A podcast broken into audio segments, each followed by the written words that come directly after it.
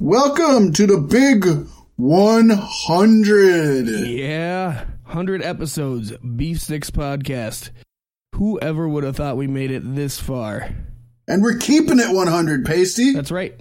That means next week episode is 100, and the week's episode after that is 100. They're all 100 Thank going God, you had me worried. You said we're keeping it 100. I was like, oh, this is the last one? Shit. No, no, I just mean that they're all going to be 100 after this. Season 2, episode 100, next week. Should we just encroach on Conan's territory and just change the podcast name to keep it at 100? Yeah, I think we'd lose that one. I mean, we did completely jack it from him for this we episode. did. But I figured it was fitting. I think so. I think he could appreciate that. I would hope he would. He's not as he's not as particular as Taz. Taz would be on it if we had some kind of thirteen or or WTF on there or FTW even WTF. What the fuck? WTF are you talking about? God, not only is it our 100th episode, but it is the National Day of Stoners 420. Woo woo! All right. Can you believe, Paystee, that we're in the middle of a four day holiday Is run? it four four day holiday run? Yesterday was Good Friday, Oh, I sp- and it was good. call- It was very a good. Beautiful fucking day today. And then um, today is 420, one of the best holidays, best holidays of all. Tomorrow is Easter, so we got Easter. Yes, indeed. And Monday is Earth Day, which you have to celebrate by smoking some of the earth, buddy. So we're in the middle of a four day holiday stretch. Making it the busiest weekend of all time. This is going to be Oh my gosh. crazy. Friday, Saturday, Sunday, Monday, non-stop. Plus the 100th anniversary in the middle of that. That's the biggest holiday of them all, Paystee. You're right. You're damn right it is. I'd like to sit here and count for you or name off every podcast that never made it to 100 episodes, but I won't. If you go walk down the beach and look at all the grains of sand, there are more podcasts that did not make it to 100 than grains of sand on the beach. And we've come a long way since episode one. Back when it took us eight hours to get two hours of material. We sure have worked on it, haven't we? How do Quality's we start it? What do we say? You know, yeah. like, oh man, it took us let's go. Quality's improved. We pulled a TNA there where we ended up going live, and then we and then we cut back going live. So Yeah. we're right up there with easier TNA. if we weren't three hours removed from each other. Oh man, it would Then we make could it control so the much quality a easier. whole lot more and Yeah. not have to deal with internet connection issues. But I definitely like how far we've come. We've we've streamlined the show better most weeks. I'll admit, most weeks. We've got some reoccurring segments that our fans seem to love. It's been such a fun road, and Paystee, I wouldn't have wanted to go down this road with anyone else other than you, man. Hey, I knew from the day I met you, we could sit and talk forever, and I think people could sit and listen to us forever too. Too right. Sometimes we're at each other's throats, But the best of family is, you know. no doubt. We have a good time. Good time. Cheers to that, brother. Yes, yes. Mine's already open, so I'll. It's just a high voltage Mountain Dew, folks. Don't get excited. Sorry, but when I celebrate my holiday, I celebrate my holiday. I hear you, my friend. I'd be right there. Actually I actually am celebrating the holiday. I'm just doing it slightly different. Cheech and Chong Marathon! There you go, buddy. I started watching the Trailer Park Boys animated series last night. That's pretty fucking good. A lot of people like them. You've never given them the chance. I've given them the chance. I just, I, it's just not my style. The animated series it's, it's ludicrously funny. I've only watched the first couple episodes, but I loved it so much. They brought Jim Lahey back from the dead, kind of, but they use like audio samples of him from the show over time. So it's like Chef in the, the end episode.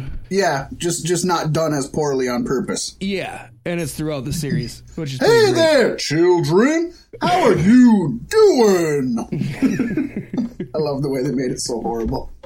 I wish there was more of that. They should have just kept him around like that, to be honest. I'm sure there would have been lawsuits involved. If there wasn't already, there possibly was a lawsuit for that episode. I'm not even sure. Who knows? Well, I know one thing. Since it's our 100 episode celebration, our centennial celebration, Yes, sir. we dropped the sponsors for this week. We love Oh 'em. no! We still need them. We'll pick them up next week. This week, it's about us. So tell About us a you. little bit about yourself, Fat Mack. Well, I started life out as a woman, spent several years burning down schools before I found the love of my life, a John Deere tractor. We moved to Hoboken and opened up a chair lunch dinner right across the street from a bed and breakfast. How could you go wrong? Bed and breakfast there, chair lunch dinner here. But we ended up going bankrupt. Uh, the tractor had to sell herself for money for a while. Uh, I took up sucking dick for crack, and that's where I met Paystee. You know, I was slobbing the knob, and um, he started s- talking about wrestling. And I tried to tell him I didn't have crack, but he was just like, uh, what? well, the, the knob seemed so slobbable. You look a little dry, buddy, he says. Yeah, that's that's the story of Fat Mack. Ah. And where do you come from, Paystee? Well, I'm not as good on the spot with the with the fucking improv as you are.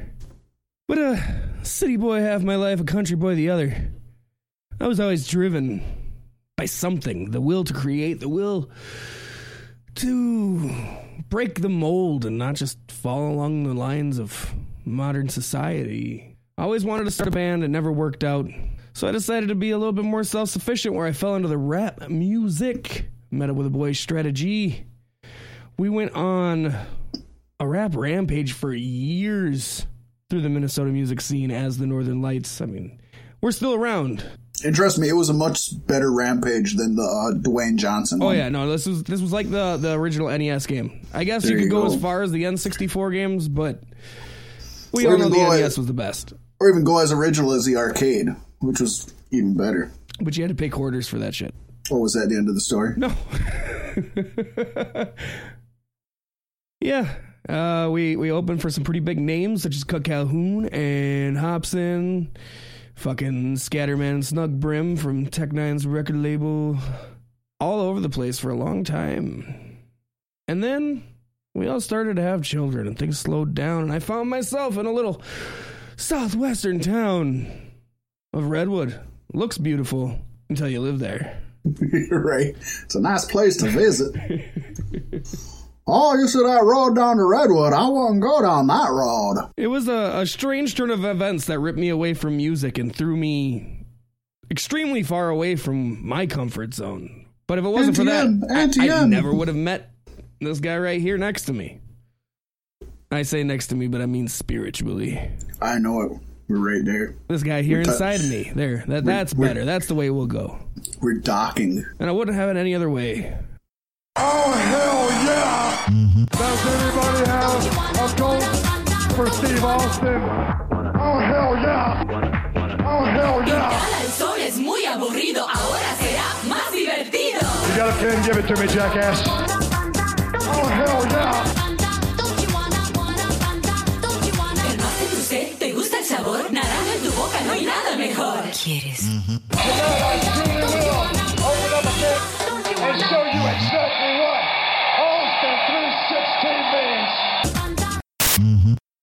Let's talk about something quick that doesn't work. it's sizzling, flame broiled, 100% beef, folks. What do we got to bitch about this week? Basically, we got to bitch about something so bad that I actually bitched to you about it before you watched it, and I never even watched it. I was like, what is it? What is he talking about? I'll find out Oh. tomorrow. And I watched it and I'm like, oh, that's what you were talking about. Yeah, this makes me very mad. So, for those of you who don't know, which, which most of you probably do because it's kind of the talk of the town, Yeah. our beef is with, our 100% beef is with the Viking Express. Experience. Yeah, yeah, Viking Experience. Thank you, Paystee. Express would even be better. yes, it would. Um, yeah, Viking Experience. Um, We- we had- that's a we thing, had- folks. Come up with a bunch of better names than the Viking Express. One Just off the top of our dome. the Norse Horseman, and I like that. yeah, I loved that. I loved that, and I thought you could even get like Lars Sullivan and and uh, and Killian Dain Murder on there and stuff, there and you go. make them a, a four horseman Norsemans. I thought it'd be great. but no, what happened? In fact, as we know, WWE is notorious for shortening perfectly good monikers of wrestlers. But this time, they've taken the quote unquote creative path to change War Raiders, who were formerly War Machine, to the Viking Experience. And not, not only is that bad enough, but then they changed their names from Hanson and Rowe, which not only are their actual names, but just sound like monsters. Yeah. They changed it from Hanson and Rowe, and you're like, oh shit, they made it something bigger and better, right? They changed it to Eric and Ivar, or Ivar. The two I'm not most sure which one. generic Viking names you could possibly come up with. So now we've got a longer and generic name for a side attraction at like a Minnesota football game or maybe an exhibit at your local museum. Paired with Aleister Black and Ricochet, though, Paystee, the War Raiders just put on the best opening match in TakeOver history. So we said possibly on the last episode of Beef Sticks Podcast. Exactly. And just two weeks later, they have been bastardized and ruined by this this glorious main roster that everybody's supposed to work towards and toil for and and just want to grasp. This this is the brass fucking ring they talk about. And to make it worse, Paystee, and we all know that, that Michael Cole makes us groan, but we also ha- all have to understand that he's being fed these lines probably by Vince McMahon himself. Definitely by Vince McMahon himself. And he Cole didn't want to say it. You could. It sounded like I don't want to say this. He literally said, and I quote, This isn't a gimmick. They live this. They eat raw meat. so, folks, stay tuned for Eric and Ivar coming to plunder and pillage your town and rape your women and livestock. God, I thought Vince loved big men. Why would he go to bury them so hard? He didn't even do. Uh, he did terrible by Heavy Machinery. Granted, they are more of a a, a comic gimmick, but uh, it bothers He's, me. he's really been burying a lot of the big. Well, you can't even say that. He's been burying a lot of the people that just come to. WWE. Yeah, but I mean, in From general, NXT. a lot of the big dudes, Braun Strowman. You know, you'd Yep. think that was Vince's wet dream. Oh, for sure. You got even the, you know, Sanity as bigger guys. I know he had the Big Show out in a fucking diaper. As I was going to say, you baby. can't say as much about Big Show. But Big Show, to give him. I don't I don't know that anybody would have been able Big Show's just got the problem of being too big. Not on the same level Great Khali does. Well, no, no. Big Show at least has wrestling, but I mean like from a uh from a booking standpoint or a story writing standpoint, it's hard to ever make him believably an underdog without making him goofy and weird. You know, you had Andre back in the day and you only seen him four times a year, so he could be dominant every single time. Yeah. And you got big guys, you know, nowadays that, you know, are dominant, but then Roman Reigns can take them down and this and that. It's like Big Show. I mean, WCW couldn't make him work. WWE couldn't make him work. I think he's just, he was cursed by his own size. He's a little too big to actually be in the main event. Otherwise, it's like, who beats him? Yeah. They still gave up a long time ago and put him in a diaper. You could, you can not have him in the main event without putting him in a diaper. Right, yeah. He doesn't have to be the New Year's baby. That, Definitely. that wasn't uh didn't have to You don't have to have Braun Strowman tag team with a 12 year old kid at WrestleMania. no, in fact, most people would say you shouldn't. And these guys, they're big dudes who can fucking move. I don't understand why the Viking experience. Yeah, I know the War Raiders sort of had like a Viking esque theme to it, which was cool. There's plenty of other ways to paint the picture without basic, blatantly stating Viking, though. You know what I mean? Oh, you could like, have is something this? something to do with Raiders.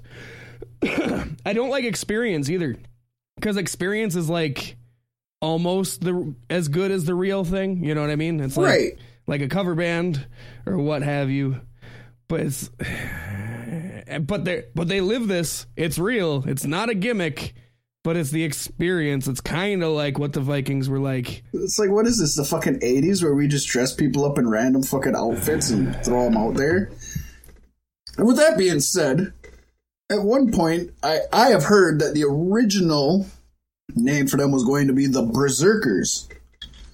Um, sorry, Paystee, I'm typing, and I know you don't like that, but I was gonna. We forgot to look up ahead of time whether the Berserker was actually still alive or not. Oh yeah, yeah, yeah. so I there wanted was, to there look was a that up. wrestler named the Berserker. There was, and I could maybe see that's why they don't want to. I mean, but they could just bring him on and pay him a manager's salary. Have him And why him. wouldn't you? Yeah, he is still alive. He's not I dead like yet. the Berserkers, but I still think it needs to have. I like two words: War Raiders, War Machine. The Viking experience, I don't like, and like, Machine Raiders, raiding machines. Isn't I Vince mean, you gonna- could have. isn't Vince gonna regret that he took a sh- relatively short name and made it longer? Isn't that harder for merchandise? Yeah, I mean, that's why he cuts not. everybody's fucking name down to one syllable. How long, Paystee, before people start having VX signs in the fucking. They're gonna have glow sticks for VX. Just hand out four glow sticks. Make a V, make an X. Hey! It's VX, baby, the Viking experience.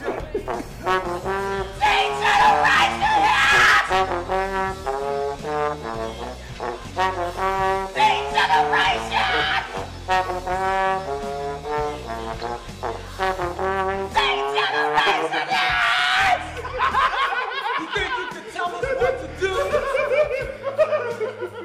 You know who you talking to? This is just, just awful. Sometimes, you know, we nitpick and we find things that are wrong and, and some things are bad, but it's like, okay, I can kind of see it. This one, allegedly Paystee came out at like the 11th hour. Like they were scrambling to come up with a name and somebody So just. then call them War Raiders for the week and change it when you got a better idea. or just call them the Raiders for the week. Or just call them Hanson and Rowe for the I'm week saying, and come up with a week. never changes the name of anybody on their debut on Raw. He usually waits a little while and then changes it. Yeah, and I, I get, I guess we haven't brought this up, and we really should. It seems like the main reason, and an understandable reason, is that in this day and age, plus with the publicly traded company and the PG atmosphere, they don't want somebody with the name war in their name. They don't like using the word war. And I get that, and I understand that. That, truly understandable to me. Um, I think they could do it. I don't What think about War Machine is a. Games? What Um, about it's not every main. time they advertise the Monday Night Wars? yeah, but that's What about War, well, War Games was on NXT, which War Raiders were on. Saudi Arabia? Doesn't that have war written all Well, over yes, it? let's. so, but another good reason why they would want to distance themselves from the name War, so that the next Saudi Arabia show they have, which they are going to have multiple this year, the news industries can't say. Plus, they have a team called the War Raiders. so I get that, I get that. But like you said, Paystee, just bring them out as Hanson and Rowe on the first event, and give your writing staff, give your creative team. A chance to come up with something. Now, with that Honestly, being said, I'd be okay with just calling them Hanson and Rowe. WWE has changed names multiple times within multiple weeks, anyways. It will probably happen here. Yeah, it is possible by this next Monday or two Mondays from now they have a completely different name. Or so after all the backlash, Vince just digs his heels in deeper. exactly. but this one's just bad. There's really, there's. I do really think it's funny no that he's doing the, the, the XFL, but wants to call them the Viking experience when, you know. Maybe it's a whole, maybe it's a whole branding thing. So if he owns the Viking experience, he can have the XFL Viking experiences. But why would you want to name your team after a No. losing NFL team? No, yeah, yeah. You'd want it the Patriots. The Patriot Experience. And the worst part is, is they, they changed their names while they're still in the middle of a fucking championship reign on NXT, to my knowledge. Yeah, how awkward is that when people are like telling about their reign in the future? They're gonna have to have an asterisk written down on Where it Wikipedia. to the Viking experience, and they immediately lost their championships afterwards. it's just I wasn't happy to see him show up in the first place. I was even less happy with the name changes. we're we're back at the point, Paystee, where we just want NXT wrestlers to stay in NXT. They're safer there. So sad. Ugh. Yeah, on to other news, Paystee. Let's let's get away from this shit. I'm just, um, oh man, I'm I got sweats, my skin's crawling, I'm, uh, my stomach's turning. I'm done talking about this shit. Uh, but we do have other news to talk about. We got we got some controversial news here, Paystee. Yeah, we do. According to the Wrap reporter Tony Maglio, a douchebaglio, All Elite Wrestling's upcoming television deal will be a time buy. That means that Time Warner isn't paying the company to air their programming, but instead AEW is paying them for the honor of being on the station. Joe says, or Tony says, my understanding, based on the people I've spoken to, is that it would be more AEW paying for its time on TNT than Turner paying AEW for its show. This isn't an entirely new concept in the fighting world, as TNA did the same thing with Fox Sports Net and UFC's The Ultimate Fighter. Let's not forget WWF was originally a time buy until the mid 90s when the entire wrestling world was on fire. But wait, What? according to some would call him a AEW shill, Dave Meltzer, the story is false. What? Dave says the time buy is false. It's the exact opposite. One of the reasons the deal hasn't been signed yet is because of multiple bidders. I, I like to assume that's what his voice sounds like. I don't listen to it. I like that. so. I think we should continue to use that. the time buy is false. so I, it, this is almost, and you know, I hate to do this to you folks, but this is almost like non-news at this point It's because stupid. the It's- news is literally either they're paying to be on there or they're not, or they might not even be on TNT. right. So basically, we just told you nothing. It's what we do on this show, though, or at least my end of the show. But you know, it's good to inform people of what's going on and, and to educate people. You know, a lot of people may have never even heard the term time buy until they started talking about this. Yeah, I I've heard of it, but I never even considered it. And then it got brought up, and it, it kind of hurt me inside. But then It- good old Golden Dave came out. Actually, what's uh, kind of a weird little insight here is like like you mentioned, Paystee, WWF was originally time buy, but then a little thing called uh, infomercials started popping up, and they would pay the companies more for the same time because they knew they were going to make more off it by selling their stuff.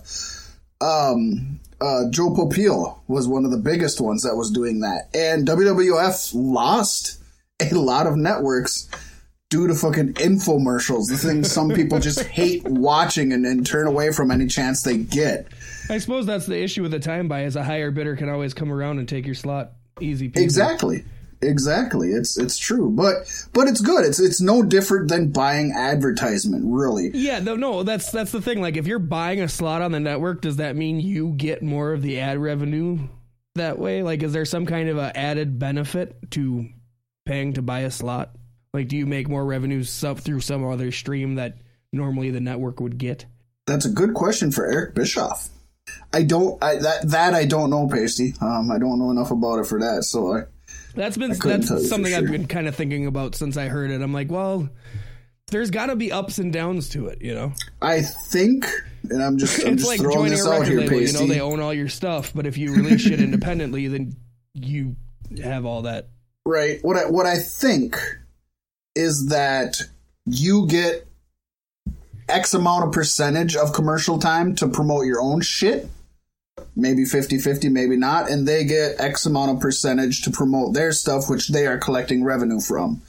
So maybe if there's an hour show and there's eight commercials, you get four commercials to promote merchandise, to promote upcoming shows, to promote upcoming live events, and then they get four commercials to promote Wendy's and promote Hanes underwear and promote the next thing. I'm gonna look into this a little bit more throughout this week because I'd like to maybe talk about that a little bit next week on the show. It's interesting. I'm one. I'm one of those people that is into the business end of this shit, and a lot of people aren't. Um, I will throw a, a shill out here to somebody who is not connected to us at all. But if you do like that stuff, 83 Weeks with Eric Bischoff and Conrad Thompson is a really good podcast to get the business end of pro wrestling because Eric Bischoff goes into a lot of the business stuff of that. So. Hmm. Some people, if you're not into that, it's one of the worst podcasts you can watch. I am into the business stuff, and I, I sit there and just love it.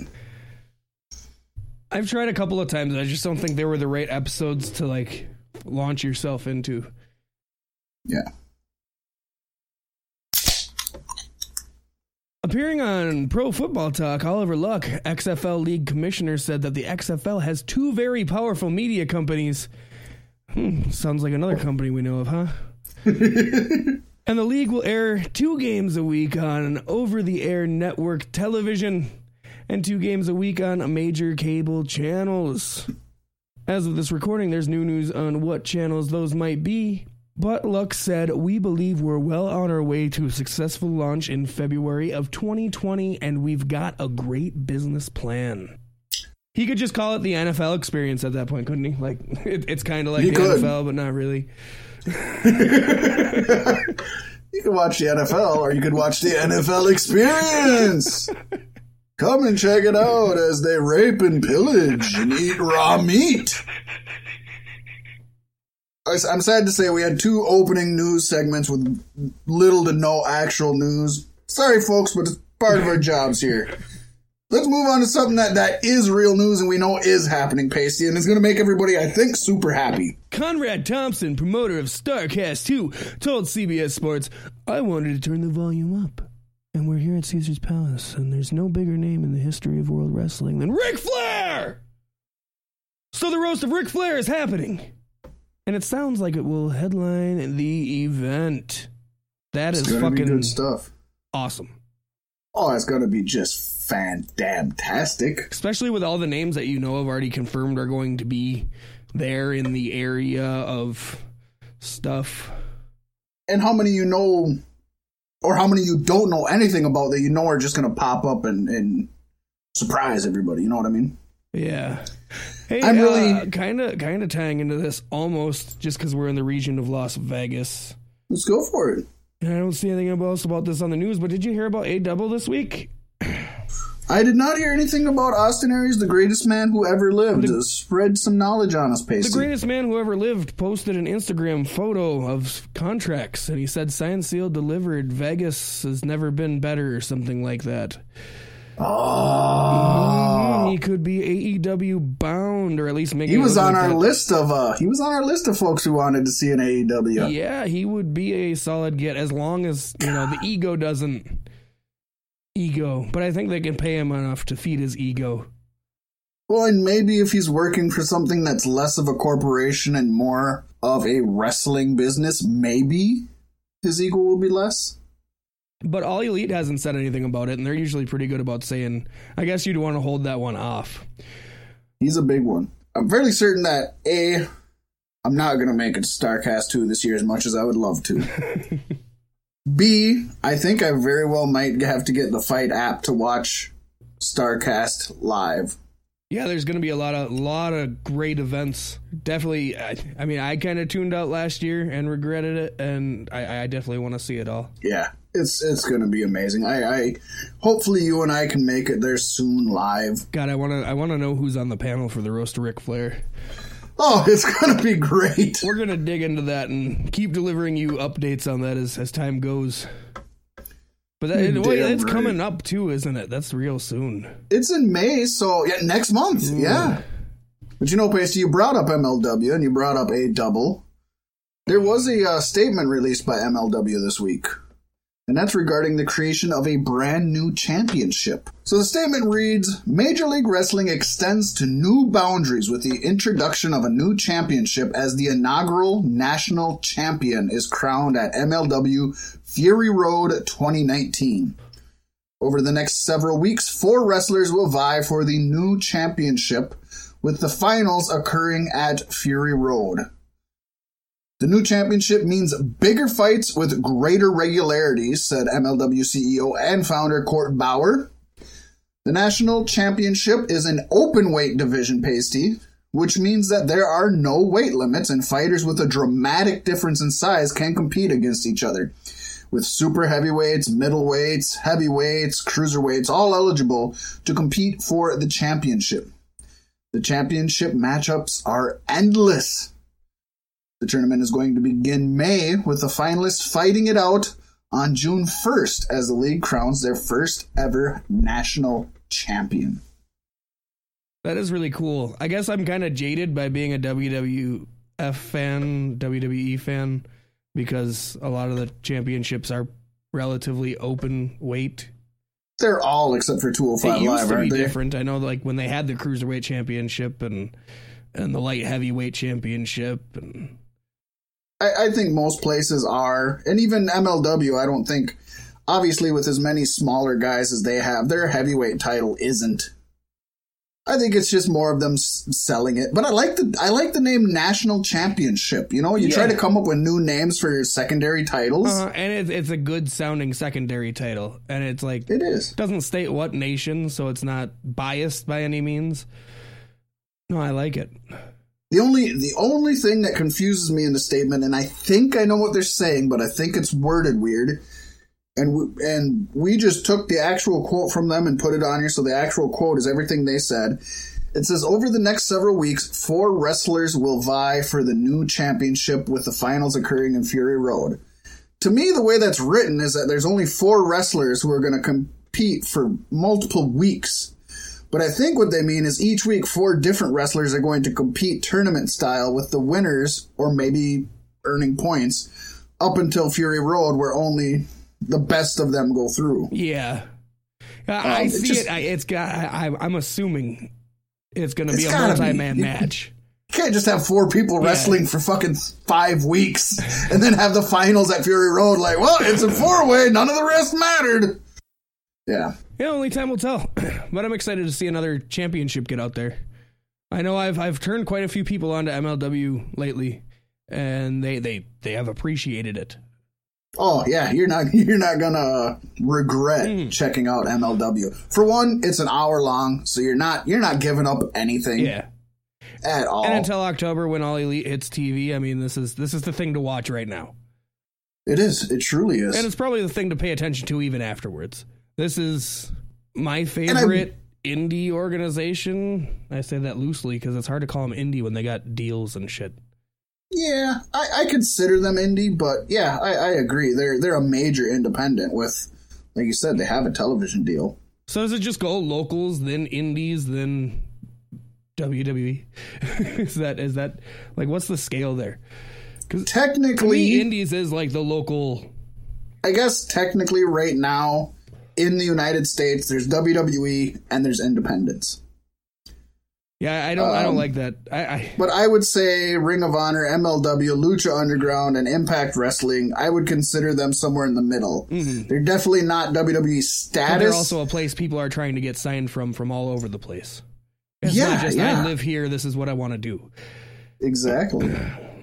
And so I, I feel like I feel like there should be a better clarification of that. I don't think I don't think shows like that should be considered indies. When it's a, when it's a place like a goal for people to be there, it's What if we took an example from MLW and called them national leagues? I like that. Ooh. I like People from all over the nation are competing and watching. Yes. we coined it here first, folks. You're damn right. Indies, national leagues, and WWE. I hate that they're on their own fucking pedestal and it needs to change. Yeah, but they are, and they will be for quite a while yet. Not forever. It's sports entertainment, not wrestling. Ah!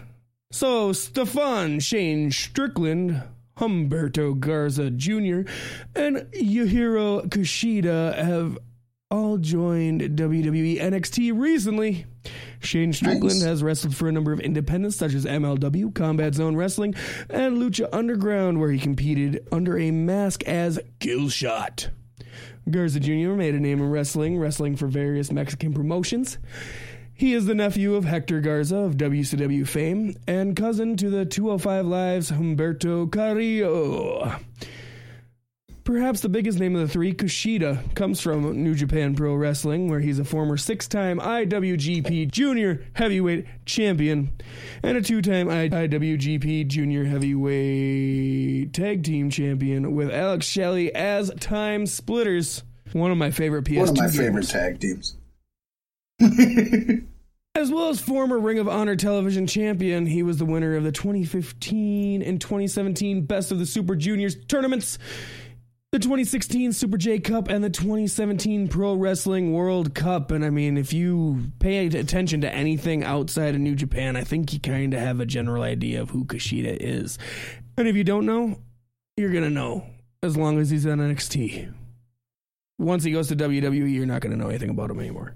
Yeah, I mean, he he's one of them where my initial thought is he's going to be a superstar even on the main roster. But then No. my heart tells me no, no.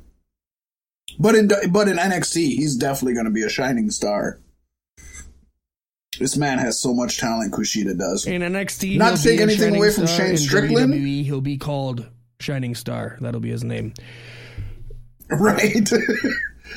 um, Shane Strickland is a former MLW uh, world champion.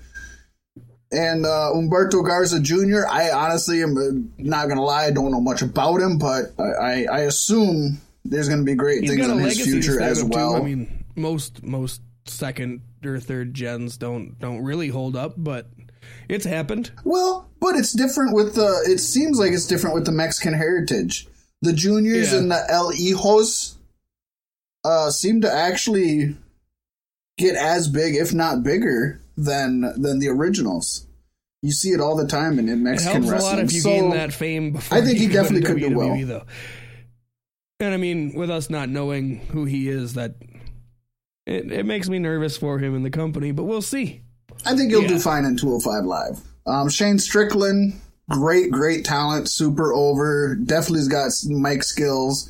He's another one I don't see going anywhere on the main roster, but I think he'll do great in NXT. Uh, maybe not champion, but maybe North American champion. Maybe they, you know, they're good at making tag teams. He could be a tag team champion. I think he'll wear gold in NXT. Looking forward to seeing Kushida most of all, though. It's him on NXT will be so much fun. Oh, God, I him, love him watching him. Gargano is a wet dream waiting to happen. It's just a shame that Ricochet's already gone. But and Aleister Black, but him and Velveteen Dream should be awesome. I was so worried he was going to get called up. He can't let him be down in, can't? in I NXT mean, and no. The Viking experience are still champions.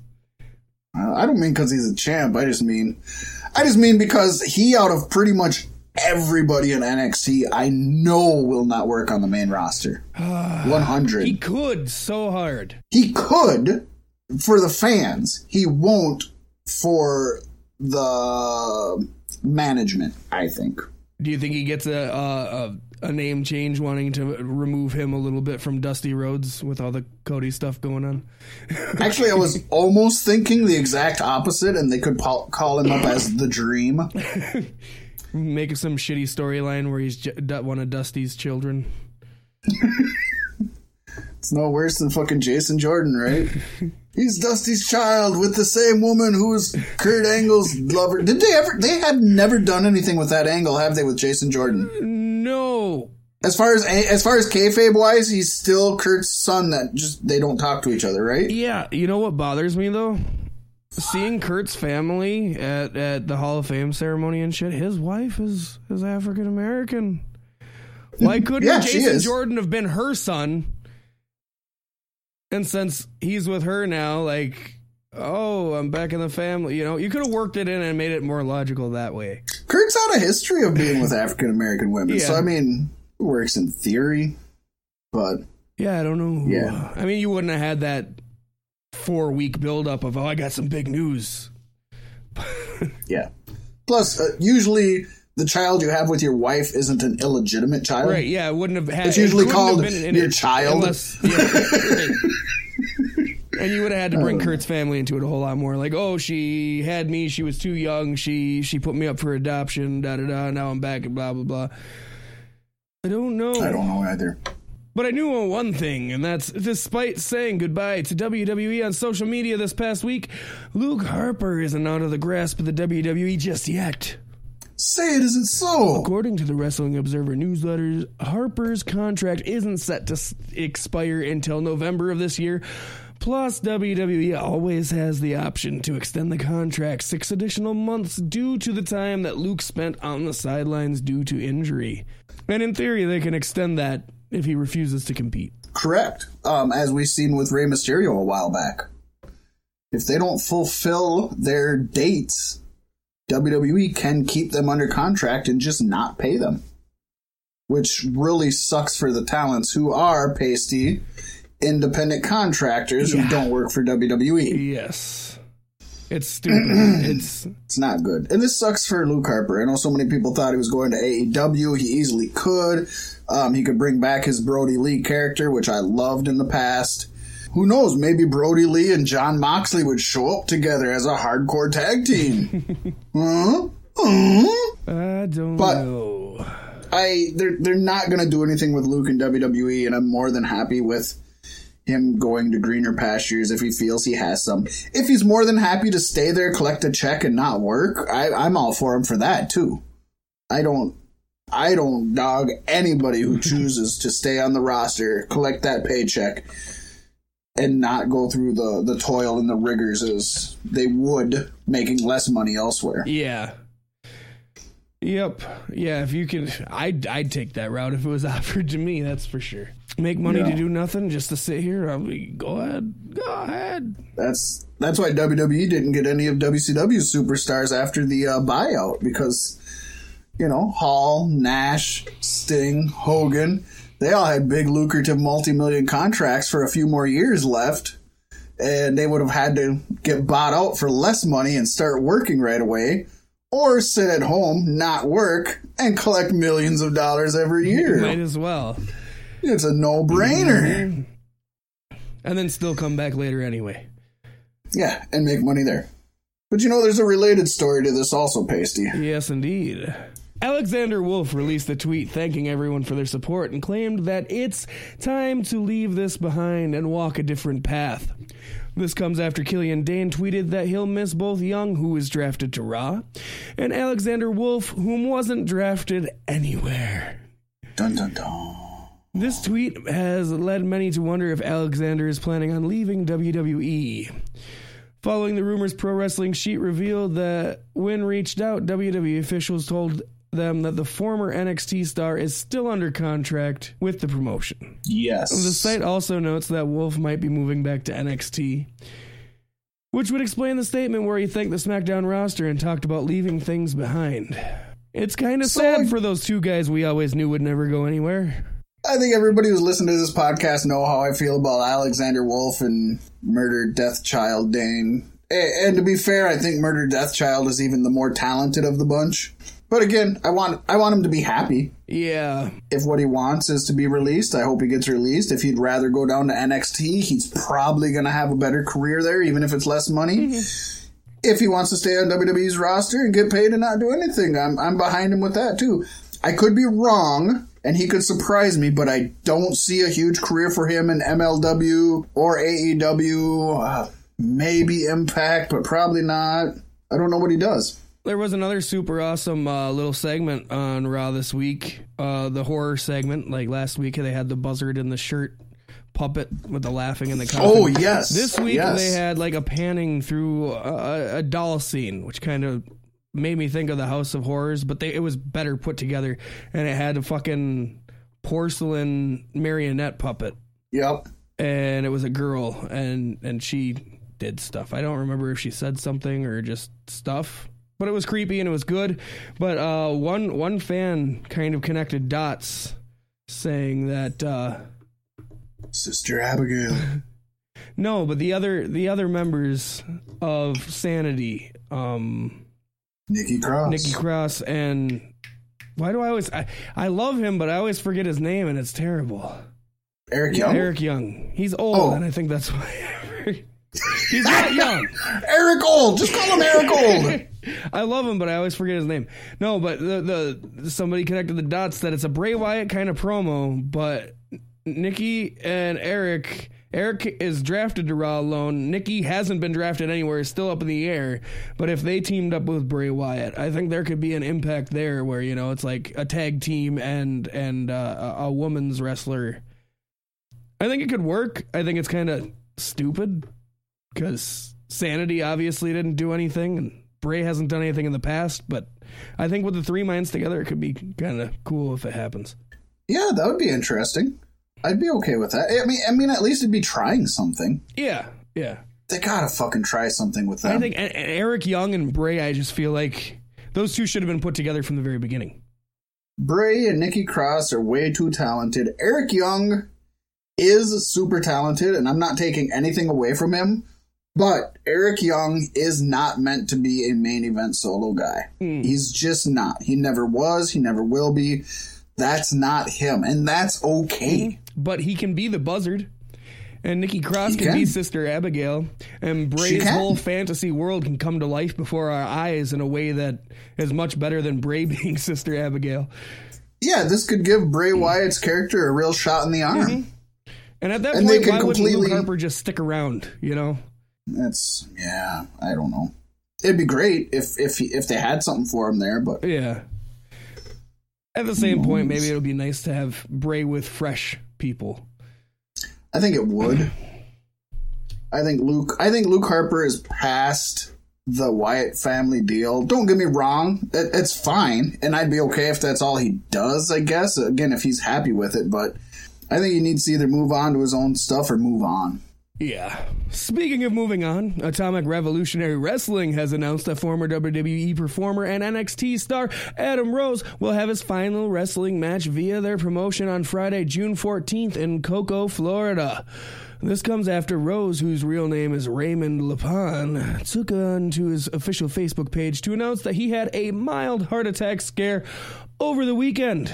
Adam Rose, this one's for you. Yes, indeed. Set. Hope the best for him. He's he's young to be retiring, but if he's got these medical issues, it's a lot of wrestlers don't retire soon enough knowing they have these issues. Well, I mean, he was let go of the company for Adderall usage, and and looking at the guy, he he looks like a guy who would be fun to do a bunch of cocaine with. So He looks like he could do some speed. Mm-hmm. For sure. yeah, No more vinegar and water douches for me. They're such a bother. Jane, look. Massengill has. Methamphetamine. It's convenient. No artificial anything? Just Methamphetamine. The ingredients many doctors recommend. But this is pre-mixed, pre-measured, sanitary. no more bother. Look how cleverly it's designed. Only Methamphetamine. has this special design. Methamphetamine. It's specially designed. I'm not saying that that's what this is No, from, folks. Please don't take that out of. We're, we're not that saying that. We're saying that it's possible. yeah, yeah. And he is. He's got that that party boy vibe and gimmick even. So like, I wouldn't I was gonna say, him. where'd you get that vibe from, buddy? wouldn't put it past him. Yeah, a lot of folks just assume that uh, he painted himself black and changed his name to Jose, but that's not the truth. That's not what happened. Poor Jose is gonna go fucking nowhere. He's gonna get hooked on Adderall. He's gonna be retiring pretty soon through rev- through Atomic Revolutionary Wrestling. The thing is, Triple He's H should have talented changed his name before letting him go to WWE. Because as soon as Vince heard it, he's like, "I'm gonna bury this guy forever." Yeah. well, yeah, that, that's an awful name. Yeah, it is. It is. No way, Jose is just horrible. I mean, with with the song and the crowd chanting, it's cool. But beyond that, yeah, no. It works in small independents. It doesn't work for mainstream. Mm-hmm. Not for me. I mean, I'll admit that. Some things I'm just like, get over it, folks. But other things, To me, it's like It's Kurt Angle sense. embracing the "you suck." Like it was cool for a minute, but then it just, hey, oh, I'm fine with him embracing it. eh. Eh. I just wish he would have passed that curse on to Corbin, like we had talked about last week. That would have been Yes. the way to go, but they didn't do it. Uh, Sheamus is apparently dealing with a concussion. God damn it, Sheamus. Fucking A. Leaving Cesaro to team up with God, who the fuck? I don't know. He teamed up with a weird team out of nowhere, and I was like, well, where's Sheamus? Why? Why? I really wanted Drew McIntyre to go to SmackDown and join the bar. It would have been cool. No, they, they kept. Baron Corbin's fucking mid card stable at Doom together. It's horrible. Uh, but anyways, it was believed to have occurred on the April 9th SmackDown show That's saw the New Day taking on, would you believe it, the Bar and Drew McIntyre. No way. This is the same match that Big E was injured on. I wonder if they got injured together in the same spot. way. Now they're scissoring in hospital beds together. That would be great. This is also, I, I've read, uh, again, I, Paystee, I wanted to start watching WWE after Mania. I haven't gotten there yet. I'm working on it. Oh, the working best. on it. It's the But best. I think I know what you're talking about, and it was great. Um, okay, okay. Yeah, uh, apparently, and I didn't watch it, but I, I've, I've read and seen so many things about it, and I even watched a clip. During the match, Drew McIntyre just dipped off through the audience and completely fucking disappeared. Oh, that's not what I thought you were going to Oh, that's not what you're doing. so yeah, so in the middle of the match, he dips off, he disappears. Some of the fans are like, was he injured? But then most of the fans are like, he was fucking walking around cool and hopped the guardrail. Like, what the fuck's going on? The announcers never mentioned anything about it. Nobody said anything. Allegedly, and this, this is good for Drew, although it was a stupid way to pull it off. Allegedly, Vince McMahon needed that team to lose, but didn't want Drew McIntyre around during the loss, as if, as if, like, uh, like, like a kid covering their eyes. If I don't see you, it didn't happen. Like, what the? So, because Drew left, he didn't lose to the New Day, but the bar did, and it left a lot of people confused. And I'm assuming as of this last week, they didn't mention anything about it or explain No. it. So, that's WWE fucking booking right there. Let's just have him leave halfway through the match. Then he didn't lose. Okay. Go ahead. What were you gonna say? Because now I'm intrigued. Oh no, um, New Day had a match. Can't remember who it was verse, but they had a match on SmackDown, and because Big E is unable to compete due to injury, they were on the Kevin Owens show, and Kevin Owens said he would like to step in, and then they're like, "No, you can't. You can't do what we do." When, That'd when you're so like us, you gotta gyrate your hips. And he's like, "Oh, I can gyrate my hips," and he went full New Day for the whole episode. I'm okay with that. Granted, it's probably just going to be to turn heel and stab Kofi in the back and get a title shot, but I want it. I'm okay with that. I'm okay with that ending And too. I think Kevin that'd be Owens, the correct yeah, ending. and having Kevin Owens be a member of New Day is just it's got fun written all over it. I am super okay with that. Maybe Paystee. that'll help you get into watching the show more now. I haven't even heard anything about Yeah, that. no. Uh, so I, I woke up in the morning and Kirsten was like going through Facebook and she's like, Kevin Owens is Big O. At first, he called himself Big K. big I'm like, nah, nah, Big O. He's like, oh yeah, yeah, that's way better. big O. And a Big O is an orgasm, so I mean, that I like Yeah. that. No, that's super. I have not even read or heard anything about yeah, that. no, check it out. I immediately looked at the clip and it was wonderful. that is cool. Totally dig that. Something you won't dig. Something a lot of people Uh-oh. don't won't dig. Daniel Bryan is still out with injury, but WWE is closely guarding the details of his status, and people who know about him are trying to prevent any information on the situation from coming out, and that just doesn't paint a good picture.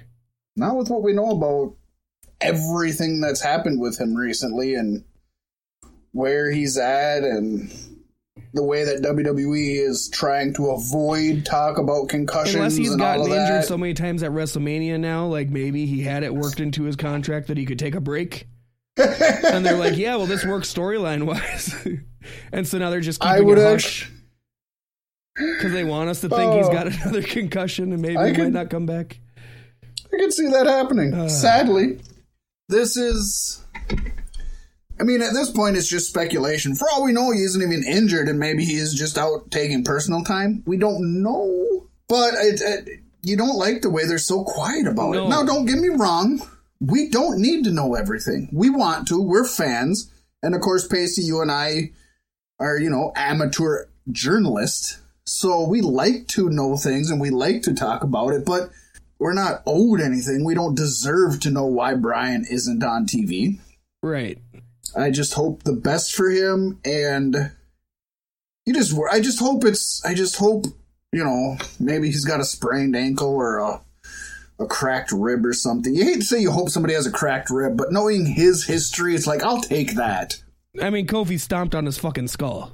I know. But the thing I here is know. too is if if WWE announces he has an injury, even if it's a minor injury, and it's on the show, he's gonna be a face again in a second.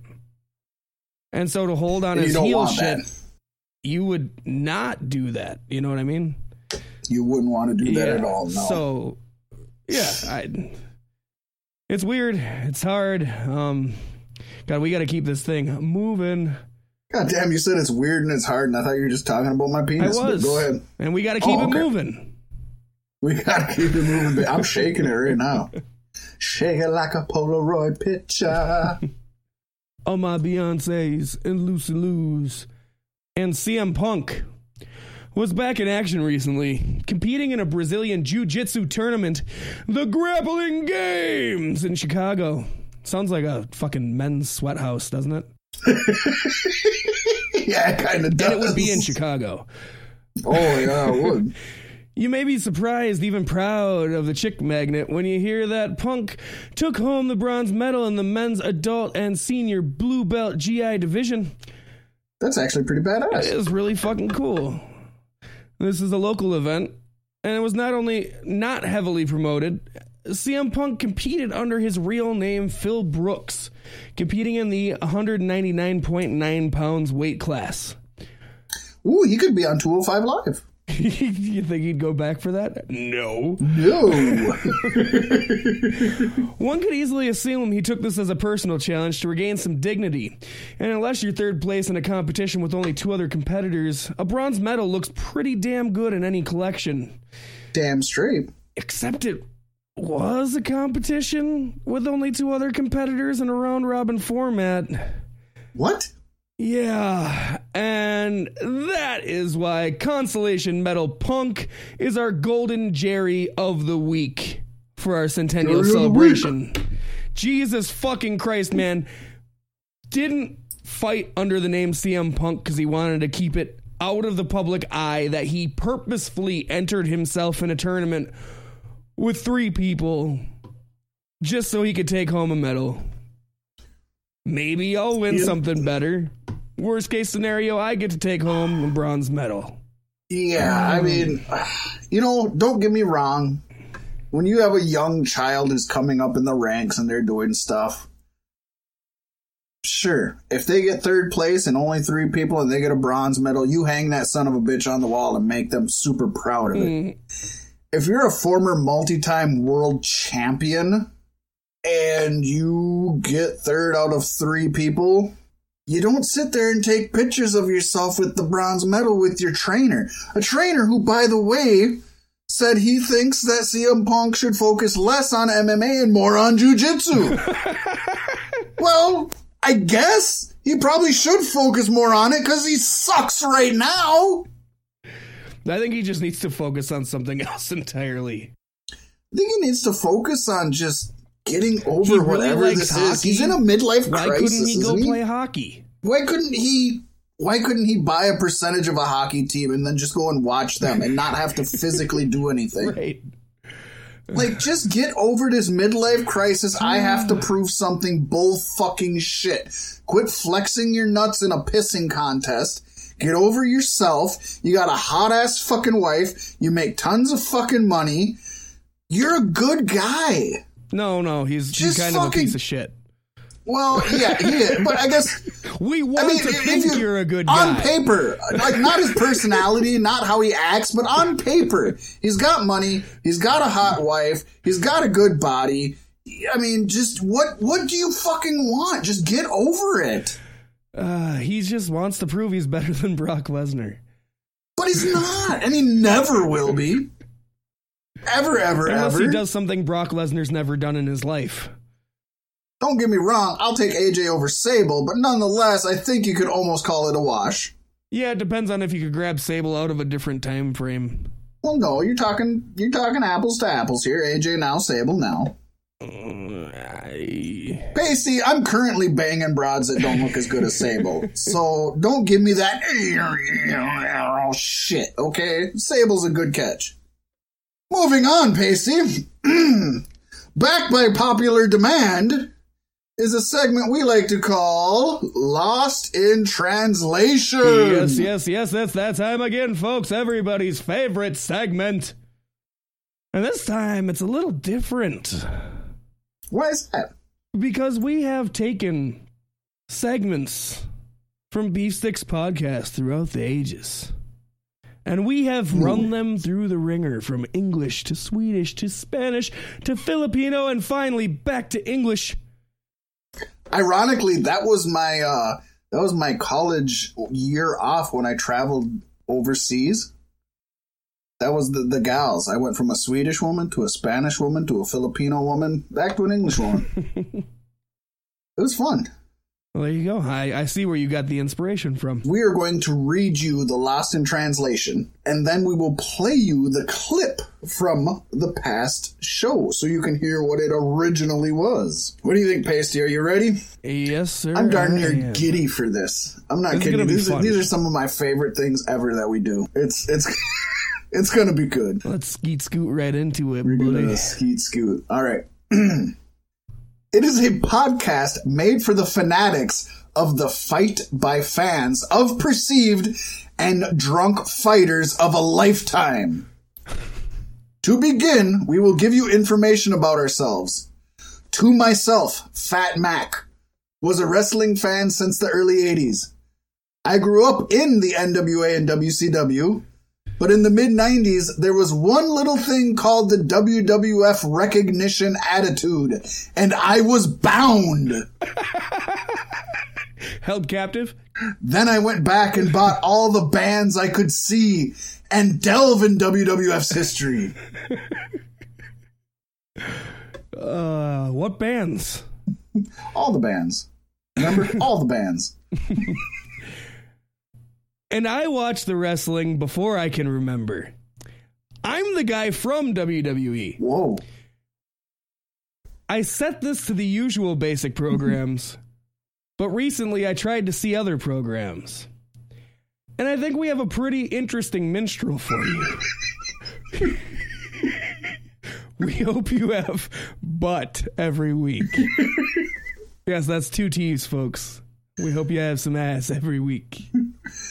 What you can expect from this podcast is a bit of everything and everything in the crime scene. we can bring you WWE Raw. All this. What do we get? We have acquired the secret fighting respect movement for new bumps in Japan. That's the best line ever. We, we will give you freedom, give you occasional shows, and announce what's happening in the local area of Minnesota. Yes, we just do not care. We're great fans of beer. Are not all fans of wrestling beer aficionados? Aficionados was not the word in there, folks. It translated to aficionados. Most of the time, I think she is 10 years old.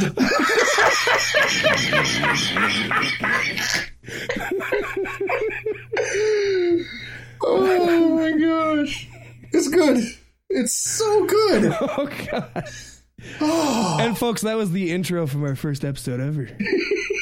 Which you're gonna hear right now.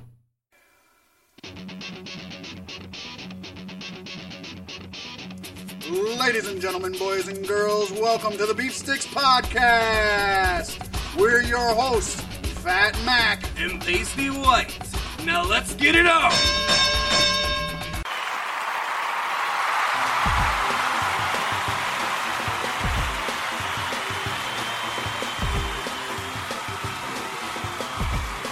Thank you.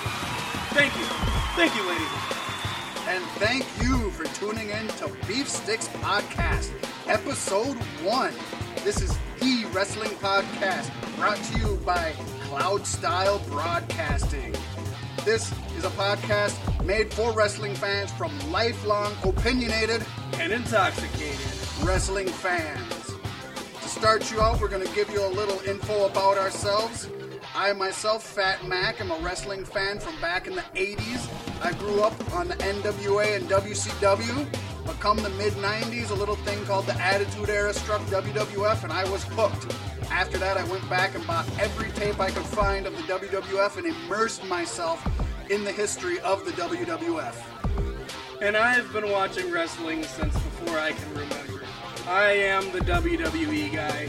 I keep it pretty typical to the shows, but lately I've been trying to get into watching other shows. And I think we've got a pretty interesting program for you guys. Hopefully, you come back each and every week on Thursday.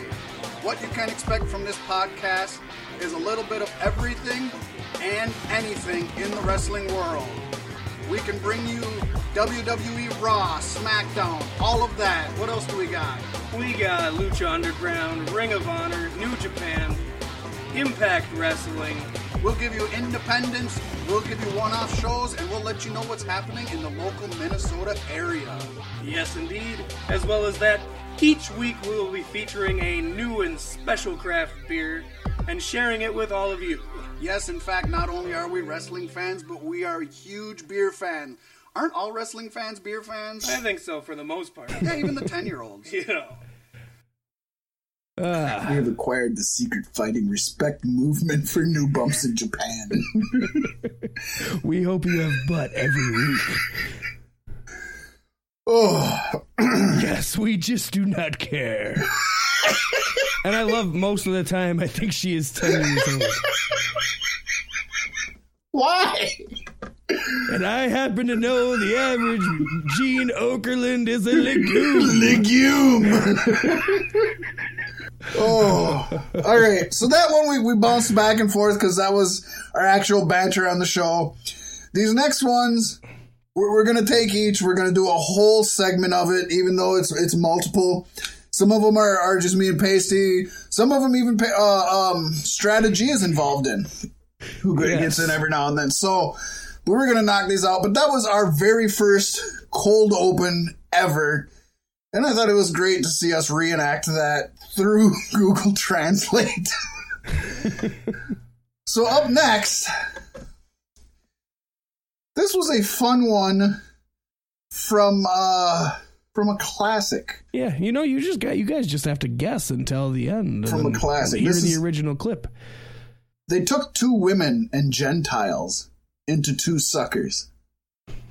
They came to suck in the bathrooms. And the boy, let me tell you, one night, and they need it. they came here around 8 at night and re refreshed them. I hope he puts on the gloves. Me too. I hope you do not have a dive plan from here. Pull to the shitter that is not even close to him. He is like, I need more profit.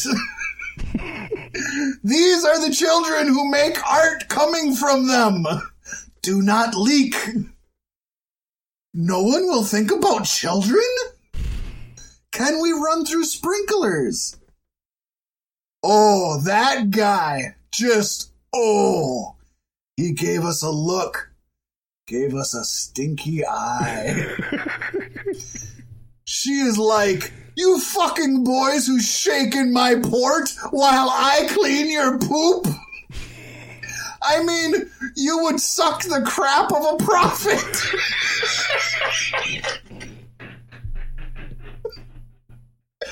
well, the engine sucks the shit. It's not like gas leakage pumps do not work with the boss. What do I do? Here is a mint, my friend. Put your lips on it and start the baby. Just a trace to save mint. You're gonna need to save that mint. You're gonna need to, buddy. oh, this was a classic from uh, the latest Galactic Get Down Paystee. yes, indeed. Uh, you and I and Stratta G talking about the porta potties. let's uh let's let the let's cue the folks in on exactly what was talked about there because it came off a little odd. yeah, right. Well, here's the clip. I mean, Damn, they brought two. They brought two, ladies and gentlemen. Two shit suckers. They're here to suck the toilets, and boy, let me tell you, one night in, and we need it. Yeah. They better they better come over here about eight o'clock tonight and f- freshen them up again. Oh man, I hope he's gonna wear some gloves. Oh man, I hope they're not planning on sucking it from there. Yeah, Dude, pull wow. up to the fucking shitter. You're not even close to it, yo. He's like, oh, There's kids. I need more There's hose. kids doing art right there. Come on, man. Don't spring a leak, bro. There's leaks in the hose. Won't somebody think of the children? Can we run through the sprinkler? Oh, that guy just. Oh man, he's giving us a look. Yeah, he we got mugged. Man, We got he mugged. just gave us the stink eye. Like, Get it, the stink eye. oh, oh, he's not happy with us. Yeah, no, he's not. He's like, you fucking kids shitting in my porta potties. Up there laughing while I gotta clean your shit. Yeah, I isn't that job security though? Yeah, but you you probably still don't enjoy it. Oh yeah, probably not. Because I mean, you're sucking shit out of a tube. Well, the machine is sucking. Yeah, I was gonna say. yeah, I don't yeah, think you're not, he's. you're not like hopefully he's siphoning not. gas. it's like The pump's not working, boss. What do I gotta do? put your lips Here's a on that mint, bitch. buddy. Get to work. Put Just- them power lips to work. Just a hint. Save the mint till afterwards. Just a hint. Save the mint. New Beef Sticks podcast T-shirt. right? Just a hint. Save the mint. Hashtag not my penis. Still just as funny without the translation. It's great. It's great. That was a fun time. That was uh we always have a great time at the get down. And that episode, we apologize, was cut short because there were technical difficulties. But even Yeah. within that short amount of time, we got some golden shit, excuse my phrase, out of it. Uh yeah, no, no, it was it wasn't very much beef sticks, but it was very much what needed to be said. It was true. It was it was us talking about what was real at the time. Oh, good times. I can't wait for this year. All right, let's get into the next one. I eat food while I'm showering. Save time. So, what you did do in the shower before the podcast came out as you ate your dinner? Yes, I eat a janitor in the shower while shaking her. Which makes sense. No, it doesn't. It sounds sexy as a fan. You know what I'm thinking. I think the shower party, B and OM, are bringing your own flesh. We have party parties.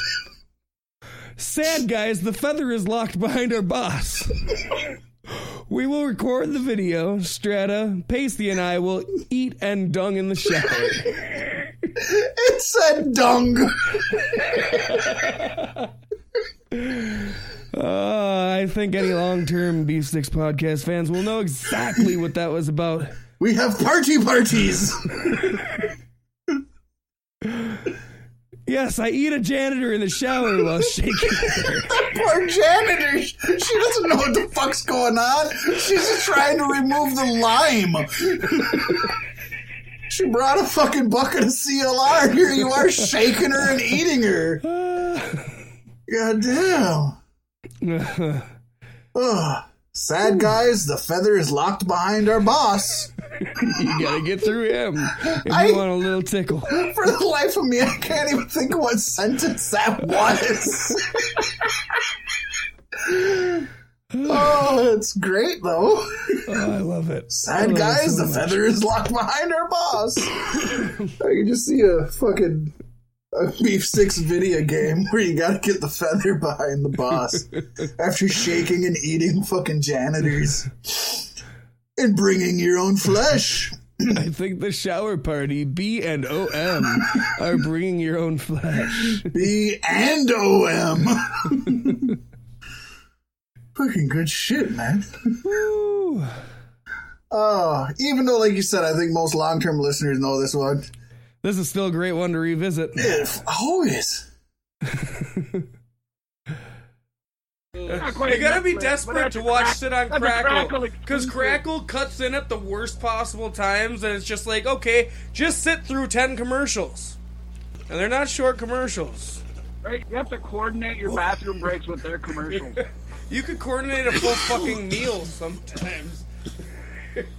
Crackle is. well, well, I eat a meal while I'm taking a shit. Oh, there you go. Saves time. coordinate my meals around my So is that what you were Yeah, doing in the shower before I- the podcast?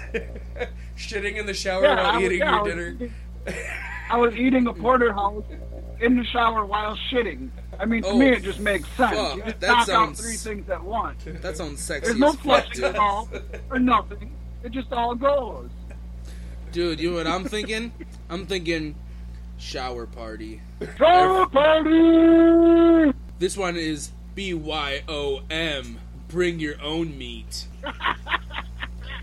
Beef stick exclusive. yeah. We're having the meat party. Sorry, guys. The meat party is locked behind our Patreon at the initial buy-in level of one dollar a month. For one dollar a month, I'll give you half the directions to, to the house. We're gonna videotape that. We're gonna videotape it. It's gonna be me, Stratta, and Paystee eating and shitting in the shower. Now, don't you don't you want to fucking subscribe now? Shit, Don't you want you to know what? subscribe now? You know what we need to do instead of having a drain? We need to get a fucking garbage disposal for the fucking drain. Oh yeah.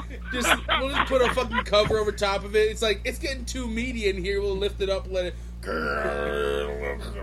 An exclusive, an exclusive you heard here first, folks, on beef sticks. Actually, the, the bottom of that garbage disposal where our meat and shit goes is actually where the McDonald's ribwich comes from. Yes. There you go. Little known fact. It, it- So it uh, goes through there, gets processed, a little barbecue sauce, a little fake grill mark. There you go, yeah. and it's delicious. So you heard it here first. The McRib is coming soon. And to that Paystee, I think it deserves one. Yes, yes. That's uh, I think one of our personal favorite classic moments Oh, show. we talk about it all the time. Sometimes I participate in it. the next two are classic promos that we have gotten from other pro wrestling personalities for the show. We have been honored to be recognized by other folks. And what better way to do that than to completely twist their words around, Paystee? They'll love that. With that being said, here we go. I need to talk about this person. The Fat, hosted by the Beef Sticks podcast, with a white, white color called Ironic. this is my name from what some people gave me, but it's a live fighting podcast for adult fans. Definitely not a PG show that they speak of the noble dignity of WWE, Yeah, we do that. we do a lot of that. new Japanese, and much more. And also, take the time to promote local breweries as they try to criticize local beer. So listen to Cow Spiders.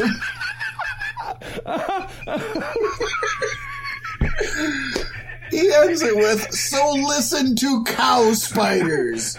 Cow spiders would be terrifying. Cow Spiders is, that You don't know if they're gonna shoot webs or milk. Am I drinking a web? What's going on here? Try to tip them over and they fucking jump like a jumping spider? I don't know what's going on here. Oh, what the fuck? listen to cows. But why do we gotta listen to them? Are they like super wise? And I like that we try to criticize local beer. Oh, we, we- should do try. that from now on. we should get beer just to talk shit. Right? about. This fucking beer here. This like- week on the show, Bud Light. The craziest thing, probably of all these so far, is that we speak of the noble dignity of WWE. What the fuck? Where did that come? I think Vince McMahon. I try to sometimes. Vince McMahon hacked our Google and fucking change that on us. Because I can guarantee that's not what he said. Oh, folks, that one there was a promo uh, shout out to Beef Sticks Podcast from the Solomonster, Jason Solomon, who has yes, had indeed. oh well over i think he hit a thousand milestone not too long ago so he i mean we're we're following in his shoes folks he's just he's not a promoter not a wrestler just a fan with a show we're fans with the show um so much love to him we appreciated the shout out And just for a uh, little selfish promotion, Paystee, let's just play it again. Hey, it's a piece of our history. Listen to the cow spiders. yes. Uh, Fat Mack. Got to talk about this guy here. Fat Mack Bubba Waterfield, who co hosts the Beef Sticks podcast with his partner Paystee White. That's his name. Ironically, that's my name too, that some people have given me. But it's a live wrestling podcast for the adult fan, definitely not a PG show. Uh, they talk WWE, Ring of Honor, New Japan, and a whole lot more. And also, they take time to promote local brewing companies as they sample and critique local beers. So uh, give the Beef Sticks podcast a listen on Spreaker, iTunes, Google Play Music, or Stitcher Radio. You can check out their cloud style umbrella with all of their shows on Spreaker.com slash user slash cloud style. God, is that like follow the buzzards? Follow the buzzards and listen to cow spiders. I can see it. I can I definitely don't see think it. a cow spider would tell you anything that you should even consider listening to. I don't know, but I'm interested in uh, after the I don't show. think they have your best interest in. And what about didn't spiders? Spiders are were the only ones who could have ice cream, or, is- or what was that Rick and Morty? When this Yeah, yeah. Well, well, they they weren't the only ones who could have ice cream, but yeah, they uh they prevented them from getting ice cream. Yeah, yeah, and now they double do it because they're the ones who make the ice I cream. know, right? I'm just excited after the show to Google image search cow spiders. Actually, I should just look up like I, I should try to find audio clips because I gotta listen to them. right? Yeah, I gotta yeah. listen to these cow spiders. I wonder if there's a cow spiders podcast. There, if there isn't, there's gonna be. Just titled "Listen to the Cow Spiders." Fantastic. We got another one, Paystee. with a white white color called ironic. that might be my new name. A white white color called Yeah. ironic. I was gonna drop the white, but now I'm dropping Paystee. now you're doubling up on it. I was gonna drop it. Now I'm doubling up on it. A white white color called ironic. I kind of feel like when you say it twice, it, it's less bad. it cancels it out. You know what I mean? Yeah. it's like a double Right. negative, right? Yeah. It, now all of a sudden it's good again. also, I like how I'm just the fat. I love how no, I'm not the fat. The fat No, is the show. Podcast. Yeah, the fat is hosted by the Beef Sticks podcast with a white white color called ironic. So this is the fat now. Time to chew the fat, Paystee. I feel like I need to make a song called "A White White Color Called Ironic," and it's just gotta be me with an acoustic guitar. I mean, it names itself. Ooh. All right, let's get into the next one. Here we go.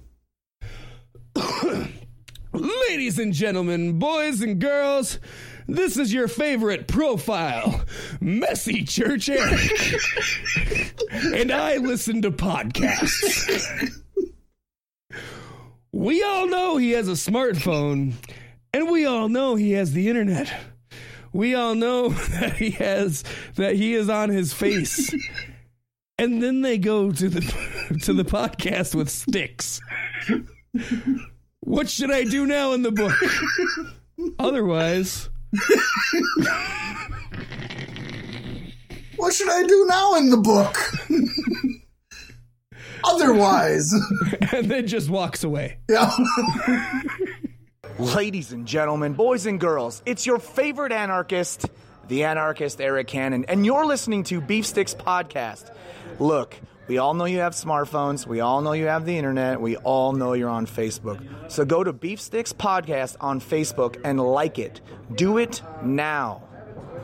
Or else. I just love how Messy Church Eric listens to podcasts.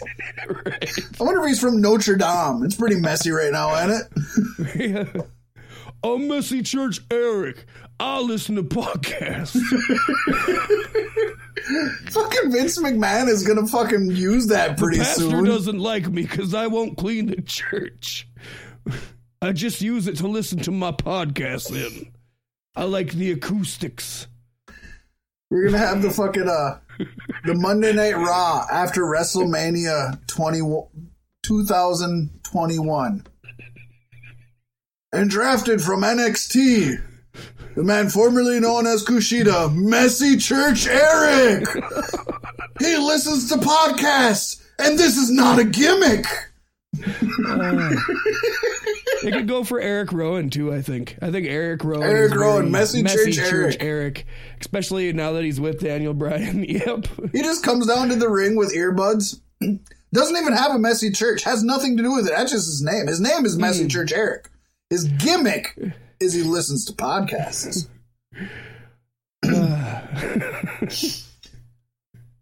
Paystee, I never get sick of these. No, We could do a so million of these. You don't want to overdo them because then you get desensitized to them. but damn, if these aren't just fun. And, And- we're gonna keep doing them.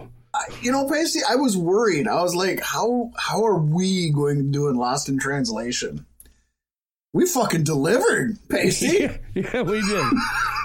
we fucking delivered. I have to give a shout out to the English, to the Swedish, to the Spanish, and the Filipino. Because without their languages, we could not have done this. Special shout out to Google Translate for always being there for us.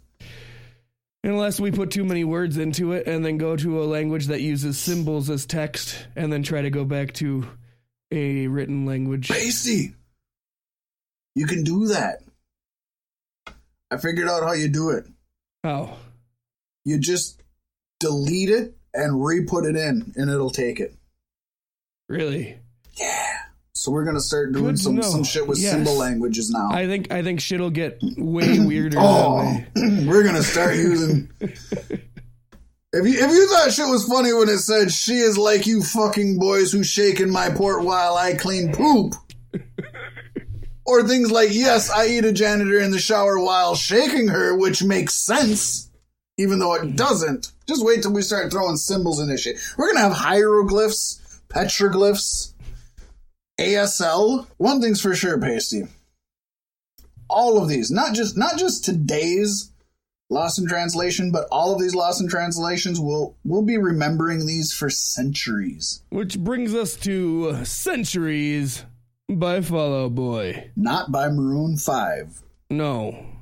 I mean, they could would- have a song called Centuries, but I've never heard it. well, you know, Paystee's just a big Maroon Five And mark, I know the he song, wants to the so song much you credit. used to sing on Guitar Hero was Centuries by Fallout Boy. I'm just saying, Paste or Fat Mack is a uh, huge mark for Maroon Five. He just throws them in everything, whether they deserve it Mhm. or not. Whether they suck up the Super Bowl halftime show or not.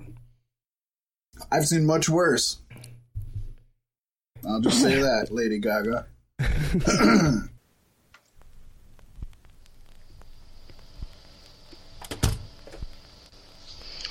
So we finally made it. We're down in the basement of Stamford, Connecticut, and WWE headquarters. And and you're not gonna believe what we found. Now, upstairs, we we've snuck past the guards, and we've caused a distraction.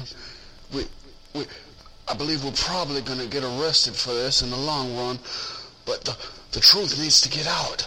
And what we're seeing, what we're seeing is just unfathomable.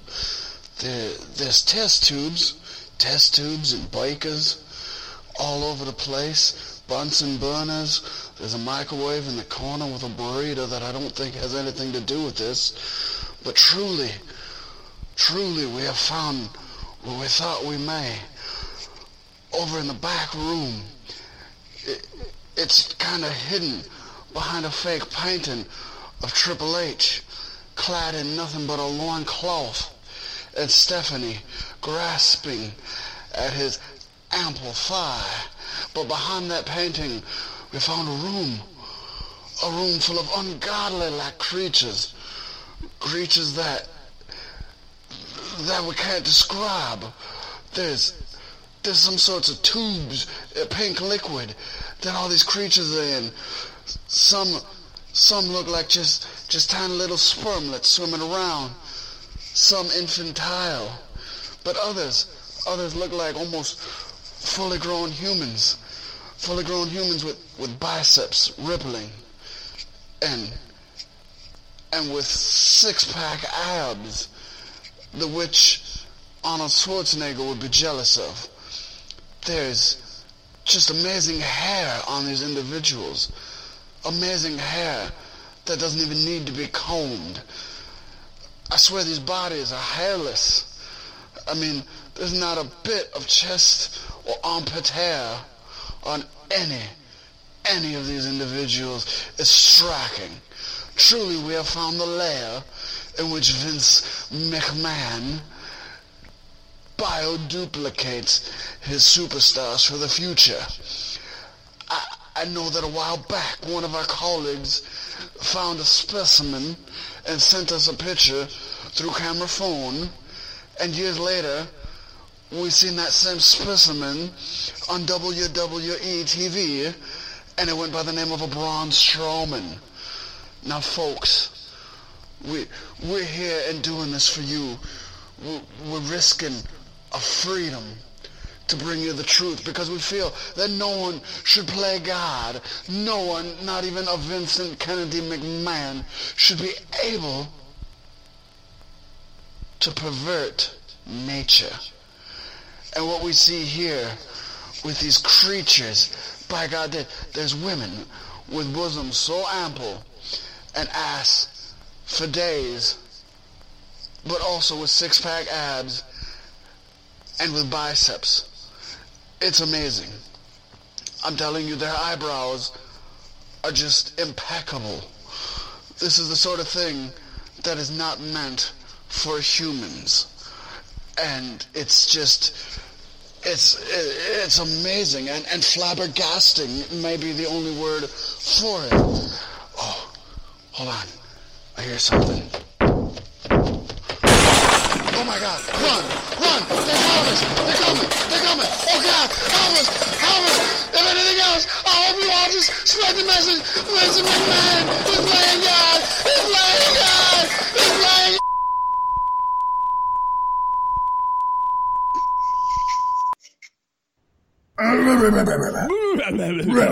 so centuries is the list that we have compiled, and by we I mean Fat Mack. It was both of us. It was both of us. We came up with who's going to be on the list. I just did a little more research into what happened to them. You you are the history buff. I think this is a lot easier for you than it would have been for me, and you Eh. got hellacious amount of detailed information. As you said, great. Paystee, I am the wrestling nerd.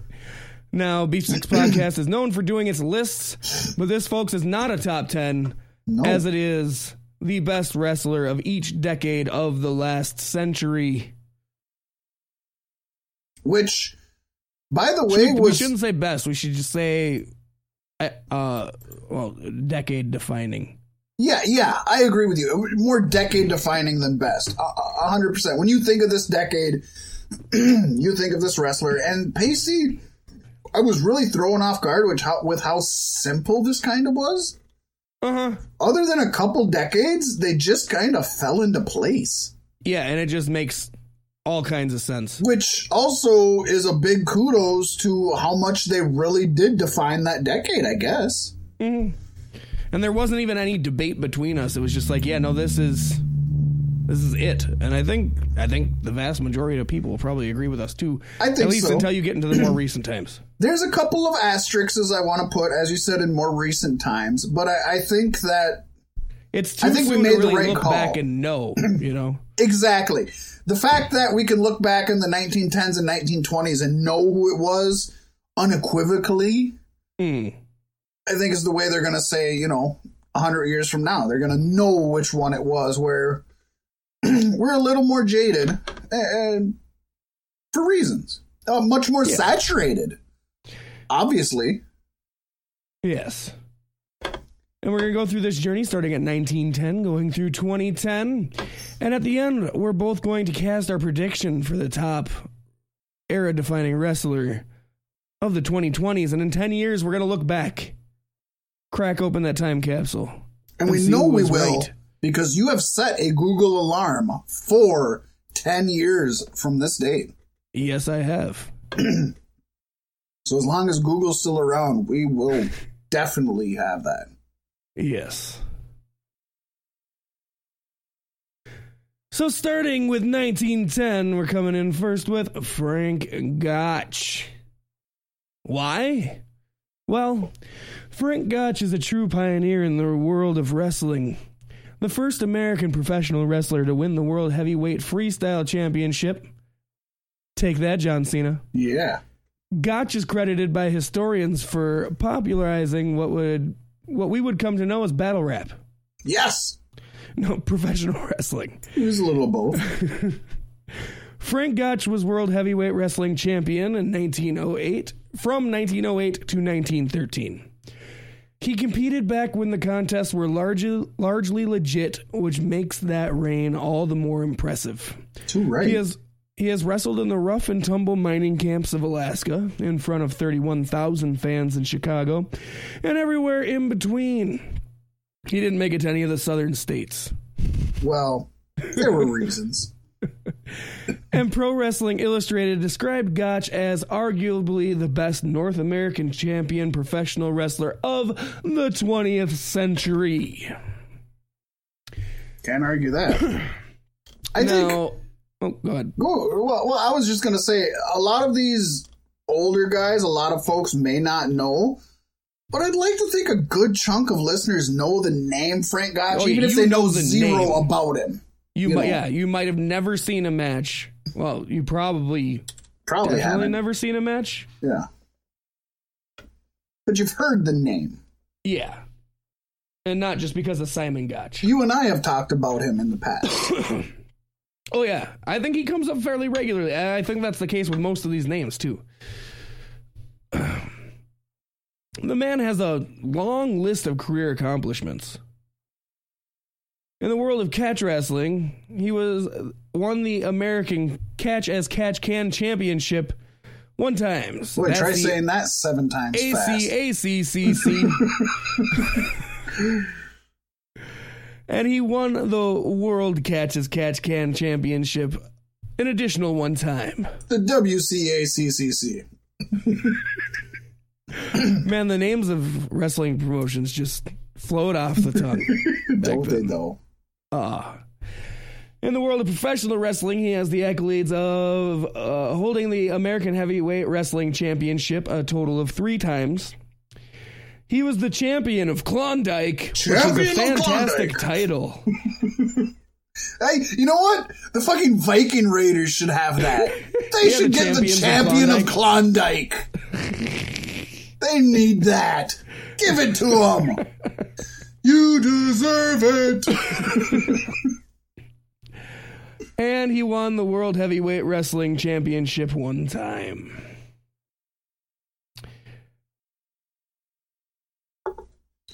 Tragos. He he's in the George Tragos Tragos. Tragos. He's in the George Tragos Lou Thesz Professional Wrestling Hall of Fame class of 1999. The professor, pro- yeah, the professor, no, the Professional Wrestling Hall of Fame and Museum class of 2002. Wrestling Observer Newsletter Hall of Fame class of 1996. WWE Hall of Fame class of 2016. A little behind the times, if you ask me. yeah. And Iowa Sports Hall of Fame class of 1951. They were on the ball. Truly, I mean, this guy helped create professional wrestling. The grandfather of professional wrestling, if you will. There's not enough words we could speak. And the fact that none of us got to experience him is a shame. The same way it's going to be a shame that some folks will never experience Hulk Hogan or, or whatnot. It's. I have a feeling. tell, I tell you what, though, the Frank Gotch experience sounds like a trippy ass laser light show. Yeah, but do that before, do that after you take the Viking Experience ride at at, at Knox Landing, Knott's Berry Farm, because otherwise you're gonna end up Camp spewing. Snoopy. yeah, Knott's Camp Snoopy. um, yeah, Frank Gotch, you just can't say enough about him. And like I said, even most people who have never seen the man know his name. You might not even know why you know his name, but I'm sure Right. you know the Frank Gotch name. Yeah.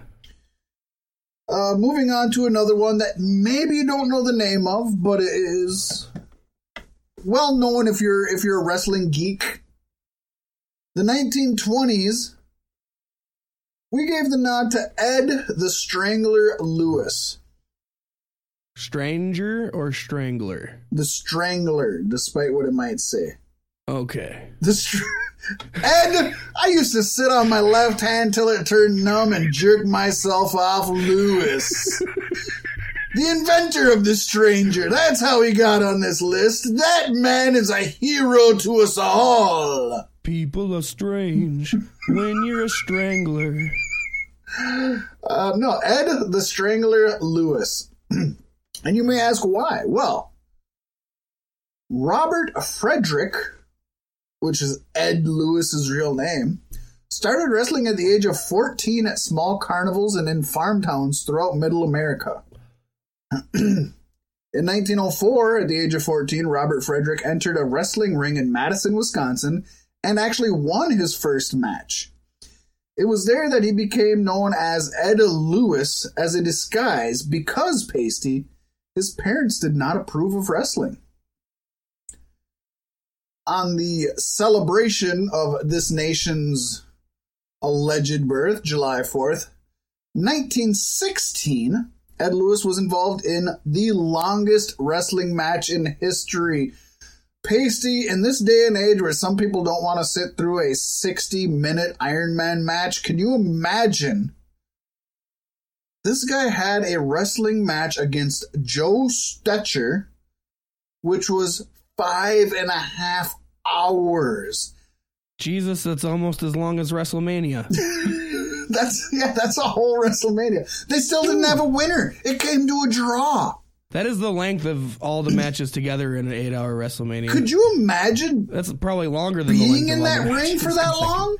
That would be insane and, and very insane. You'd have to do a whole lot of rest holds, but I guess back then that's probably all it was. That's the majority of what it was. Yeah. yeah, He would also have holds, his body slams. Yeah, he would also have his final match. The body slam was probably close to the finisher. That was that was one of the that was a near fall. He we should also watch along him. of that on the on the Patreon sometime. I'd do it. Would you do it? Can I we do would- it together? I would if there if we can find it. I would most definitely do that with you, Paystee. There's got to be like a, a picture show of it somewhere. Um, ironically, movie after piano. after the five and a half hour draw match to Joe Stecher, he actually had his final match against Stecher, winning and solidifying himself as a force all the way to the end of his career. Now, throughout his career, he'd won the American Wrestling Association AWA Heavyweight Championship twice, Championship Wrestling from Florida NWA Florida Heavyweight Championship once, Midwest Wrestling Association World Heavyweight Championship once, and the Ohio version of that title once, New York State Athletic Commission World Heavyweight Champion once, the George Tragos Lou Thesz Professional Wrestling Hall of Fame Class of 1999, Professional Wrestling Hall of Fame and Museum Class of 2002, WWE Hall of Fame Class of 2016, They just got recognized at the same time Newsletter. across the board. Wrestling Observer Newsletter Hall of Fame Class of 1996, and other championships he won, which I could not find exactly what these were. His World Heavyweight Championship, Michigan, Illinois version once, and a title that is just called the World Heavyweight Championship four times, and I could not find an association, NWA, AWA, anything for that. So we're just taking it as it is. It was the World Heavyweight Championship. He won four times. That's what we're going with, Paystee. Yes, indeed. Yes, indeed. Yes, indeed. That's a list of accolades. For the era of the 1930s, of course, we had to give the nod to the legendary Jim Londos. Everybody knows Jim Londos. Yes, indeed. You may know him better as the Golden Greek. Jim Londos first wrestled clad in overalls as the Wrestling Plasterer Alongside the Viking Express. in the Bukaki Club. Ski, ski, ski, ski, ski, ski, ski. And that gimmick, his name was Christopher Theophilus. Jeez, Vince would have a heyday shortening that down today. Yes. Thankfully, he dropped this in favor of wrestling under the name Jim Londos and losing the overalls and plaster. About fucking time. Plaster has no place in a wrestling ring. to compensate for his lack of wrestling ability, Londos accentuated his good looks and well muscled physique and would match himself up against the ugliest opponents he could find. This technique succeeded, and Londos became one of the most pro- uh, popular wrestlers in the 1930s and early 1940s, while continuing to attract large crowds until 1959. Considered as a national hero in native Greece, he once drew a crowd of nearly 100,000 fans there. The bona fide box office draw competed in 32 countries and was renowned for his willingness to wrestle as often as possible and once battled our 20s pick, Ed Strangler Lewis, to a grueling two hour draw. Man, Ed just like those long matches. I mean, that was nothing compared to the five and a half hour match. That was probably like his opening match. He never did anything under 45 minutes. No. That was not his his way. Some of uh, Jim's career accomplishments. In the California State Athletic Commission, he won the World Heavyweight Championship two times. Maryland State Athletic Commission, he won the World Heavyweight Championship two more times. Did you just call that state Maryland? Maryland. All right, we'll go with that. Maruland. Maryland? go, go ahead. Okay. In the National Wrestling Association, he won the World Heavyweight Championship once. In the New York State Athletic Commission World Heavyweight Championship one time, which he unified with the NWA World Heavyweight Championship to become the first undisputed champion in history. That is not true, but that's coming up here pretty soon, Paystee. Okay. you jumped the gun, buddy. He's in the George Tragos Lou Thesz Professional Wrestling Hall of Fame class of 2015, Professional Wrestling Hall of Fame and Museum class of 2002, Wrestling Observer Newsletter Hall of Fame class of 1996, WWE Hall of Fame class of 2018. He's also won the World Heavyweight Championship Los Angeles version, the World Heavyweight Championship Maryland, Mar- Maryland, Maryland. Mar- Maryland, Marklar. Marklar. Marklar version. All things two times. World Heavyweight Championship Minneapolis version Whoop, whoop. once. The World Heavyweight Championship original recipe That's the original crispy recipe. one time. Is the one time, one time, one time, one time original Vision champion. Folks, I'm going to put it wasn't out. the original World Heavy Wrestling Championship original version original. But I'm going to put it out here. Jim Londos is the only name on this list that I did not know before researching this list. And you don't know about the wrestling plasterer? the Christopher Golden Greek Theophilus? wrestling plaster. um, I could not find. I mean, this was the best I could find for the 1930s, and I literally think from all the research I did, he was probably the best wrestler in the 30s. I just think the 30s was not a great year for pro wrestling. Well, they said he doesn't have wrestling ability, but I think you could kind of credit this guy with being the pioneer of sports entertainment. dun dun dun. Yes. Yeah, he definitely used what he had. Paul Heyman would be proud of this guy. But up next is somebody who nobody would discriminate against, and I, I dare I say everybody listening to this knows the name. Could be the most iconic name on the list. Could be. Top two, probably. Yeah, for sure. From the 1940s, folk. You didn't know you knew somebody from the 1940s, but listen to this name, and I'll bet you it'll ring a bell. Lou Can you read it like you're in the 1940s? Well, coming in from the 1940s here, folks, we got somebody I'm sure you're gonna know. This is not the Stone Cold Steve Austin or the Hulk Hogan. No, there's not an immortal rattlesnake. Folks, we come to you here with a wrestling legend. His name is Lou Thesz, and I bet he will press ya. How was that? I love that. Awesome. Can you I'm just not- podcast I'm like not that for the gonna do of the whole thing like that. Just, I already knew you were gonna- gimmick now. Well, folks, it's the Beef Sticks Podcast, and we're here to talk to you. Paystee White, you got anything to say to the children at home? Oh, yes. This episode is going to be a real whiz banger. Well, how do you do with that? All right, we're done. Alois Martin Thesz was smart to change his name to Lou. Um, back then, though, people had very odd and feminine names. So, but Alois Martin Thesz was an American pe- professional wrestler. He held the NWA World Heavyweight Championship three times for Paystee, a combined total of ten years, three months, and nine days. You have any idea how many days that is? I'm gonna take a quick stab in the dark and say three thousand seven hundred forty-nine. That's way fucking off, but it's actually 300. No, I just fucked up my own joke, Paystee. It is 3,749 days. I was going to say the exact same number, and then I said a different number.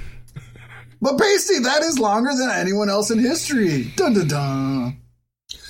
Lou Thesz became an undisputed world heavyweight champion, as you alluded to earlier, by unifying all the major titles asterisks between the late 1940s and early 1950s into the NWA World Heavyweight Championship, which for years was the prestigious championship ever.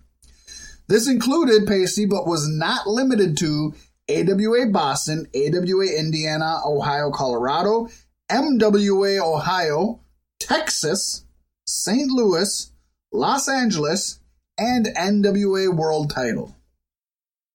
Jesus, went around collecting gold like the Young Bucks. I'm telling you, him and A Double would have a lot to talk about. Lou Thesz's impact is still felt today, both here and abroad, Paystee, and I'll tell you why. Thesz trained Antonio Inoki and Giant Baba. Now, some folks may not know those names, but those two would go on to take over Japan Pro Wrestling Alliance from Rikidozan. Some of you might not know the, the Japan Pro Wrestling Alliance organization, but they ended up starting their own wrestling companies. Baba started the All Japan Pro Wrestling, and Inoki started New Japan Pro Wrestling. So, in a way, Paystee, we have Lou Thesz to thank for Okada, Tanahashi, the Bullet Club, and the Elite. You could kind of say Lou Thesz is responsible for all Elite Wrestling. Yeah. You could say he's responsible for a lot of things, though. You could. Without the Lou Thesz press, we wouldn't have Stone Cold. Well, let, let me touch on that, Paystee. He's also credited with inventing a number of professional wrestling moves and holds, such as the belly to back waist lock suplex, which today is known as the German suplex. The better. press, as you talked about, which was made relevant in modern times by both Stone Cold Steve Austin and Mickey James. The step over toe hold face lock, or STF, used frequently by John Cena, and the original powerbomb Paystee, which happened by accident. Do you want me to tell you what up. happened there? What happened? He was going to take somebody up for a pile driver, and that person did not work with him.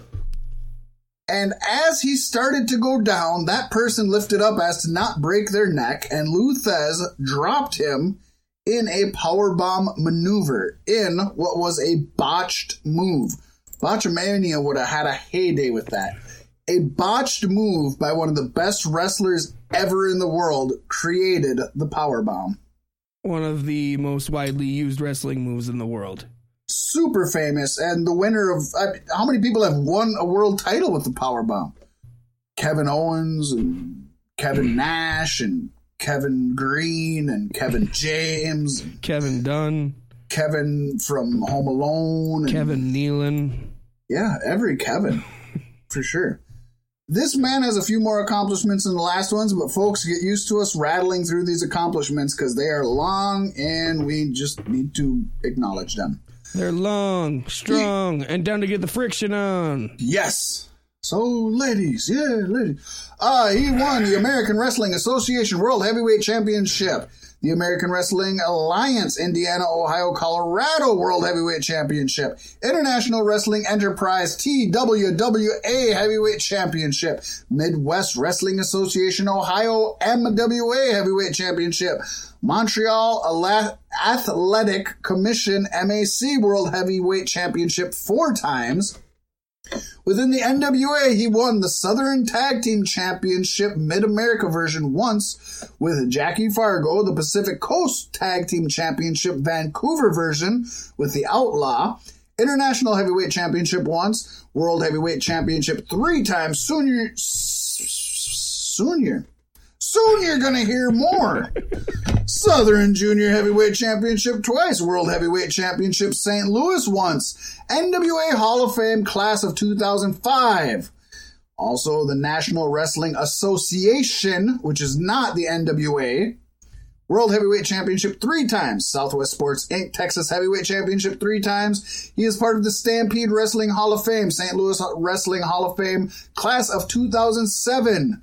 Universal Wrestling Association World Heavyweight Champion once, Worldwide Wrestling Associates International Television Tag Team Championship with Sailor Art Thomas. Yes, the classic ITTTC. exactly.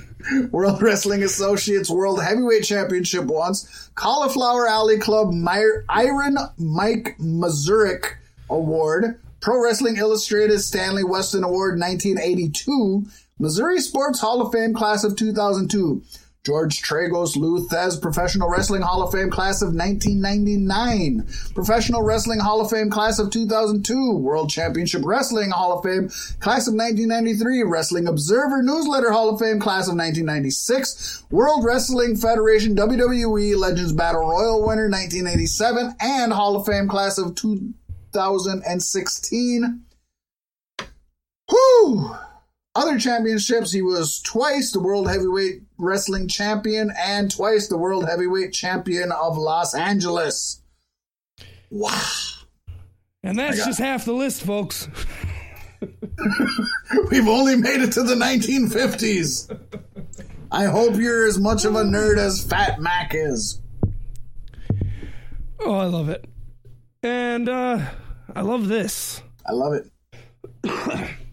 the 1950s, of course. We had to hand over to the legend, the Minnesota man, Verne Gagne. Why, you might ask? Shut the fuck up and listen. Laverne Clarence Gagne, although synonymous with the Midwest, actually had his pro wrestling start in Tejas Wrestling.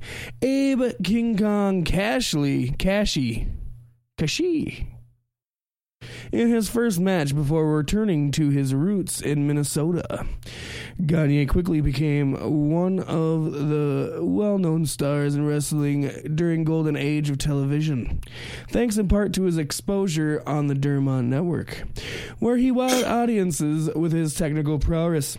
He was rumored to be one of the highest paid wrestlers during the 1950s, reportedly earning $100,000 a year.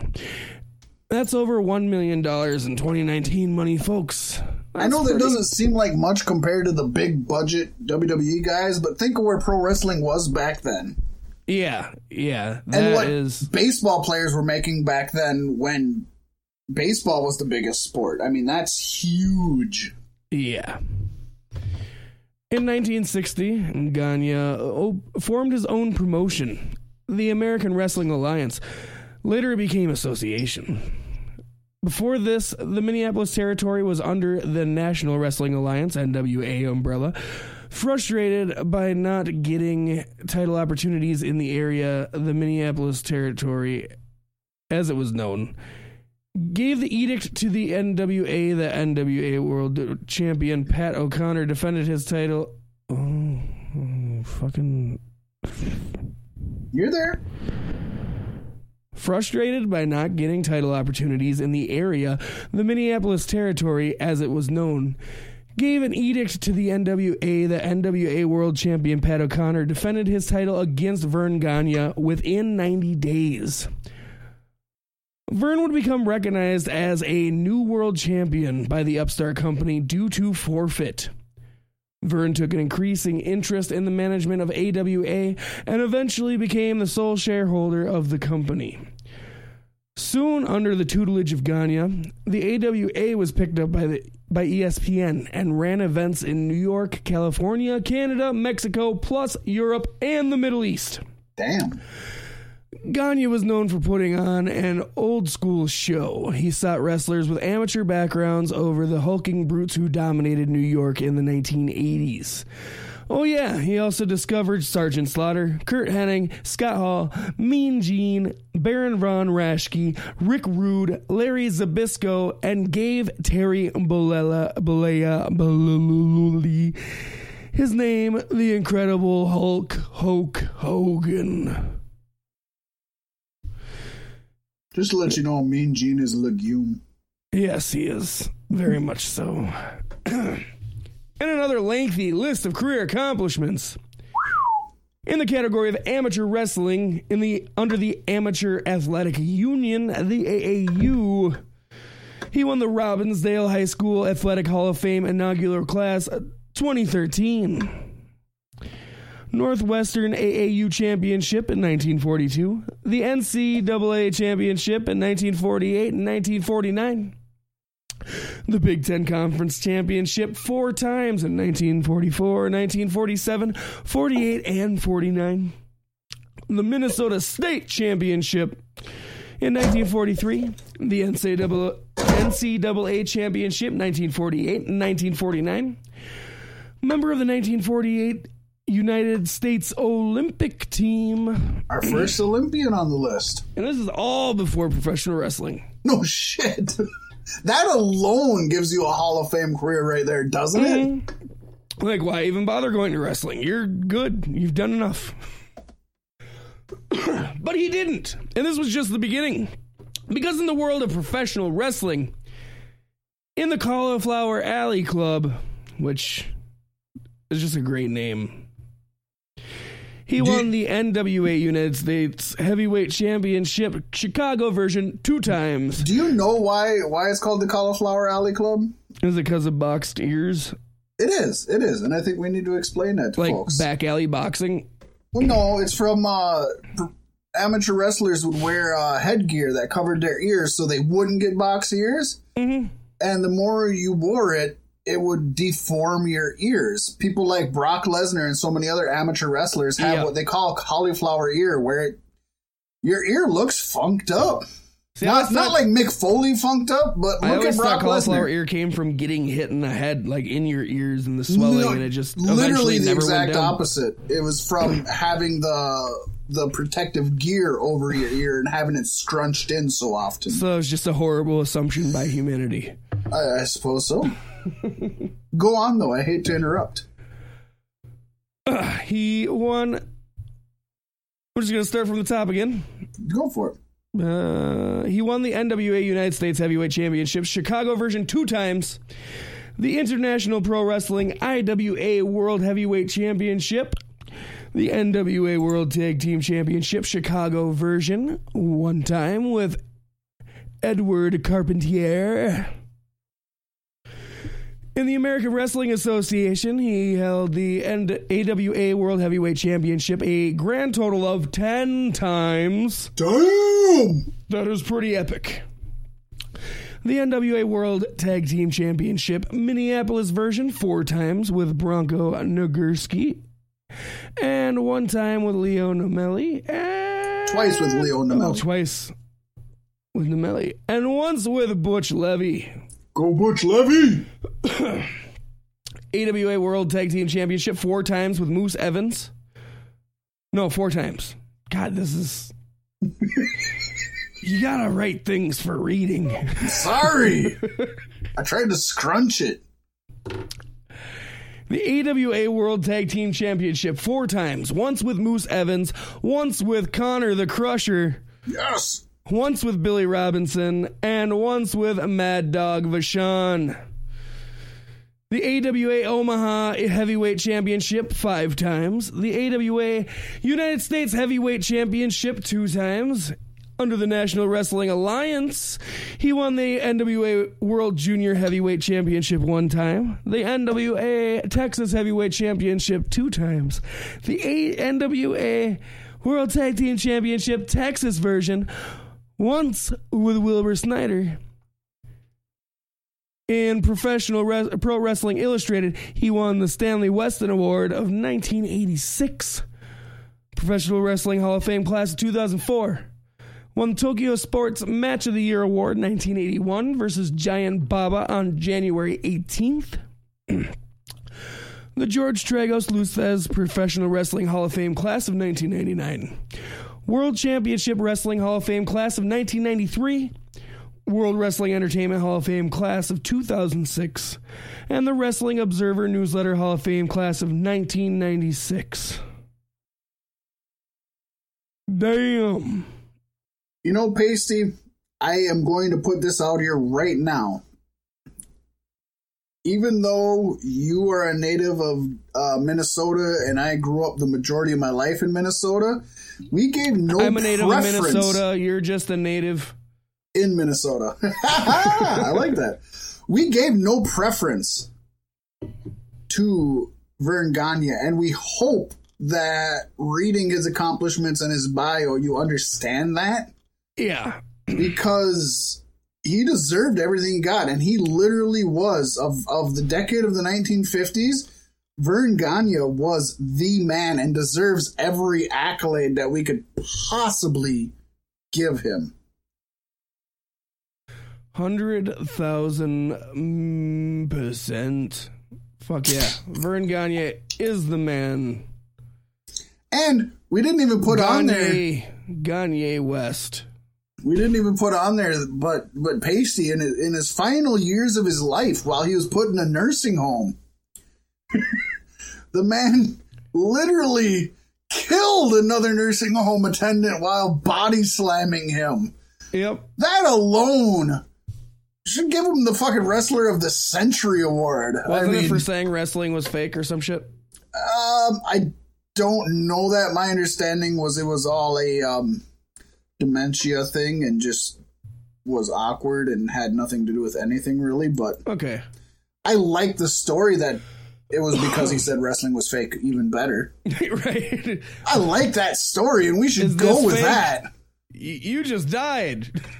That's pretty real to me. Pats his hands together as he walks away, satisfied, goes to take a nap. Oh, we're moving closer to our time, Paystee.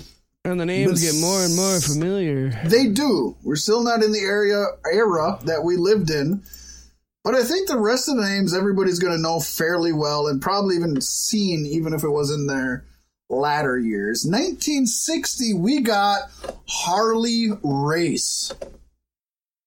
Harley Leland Race covered a complete map of the territories Paystee, including wrestling for all of the major wrestling promotions, which included the NWA National Wrestling Alliance, the AWA American Wrestling Association, which Verne Gagne headed, World Championship Wrestling, not the WCW folks, different, and the World Wrestling Federation.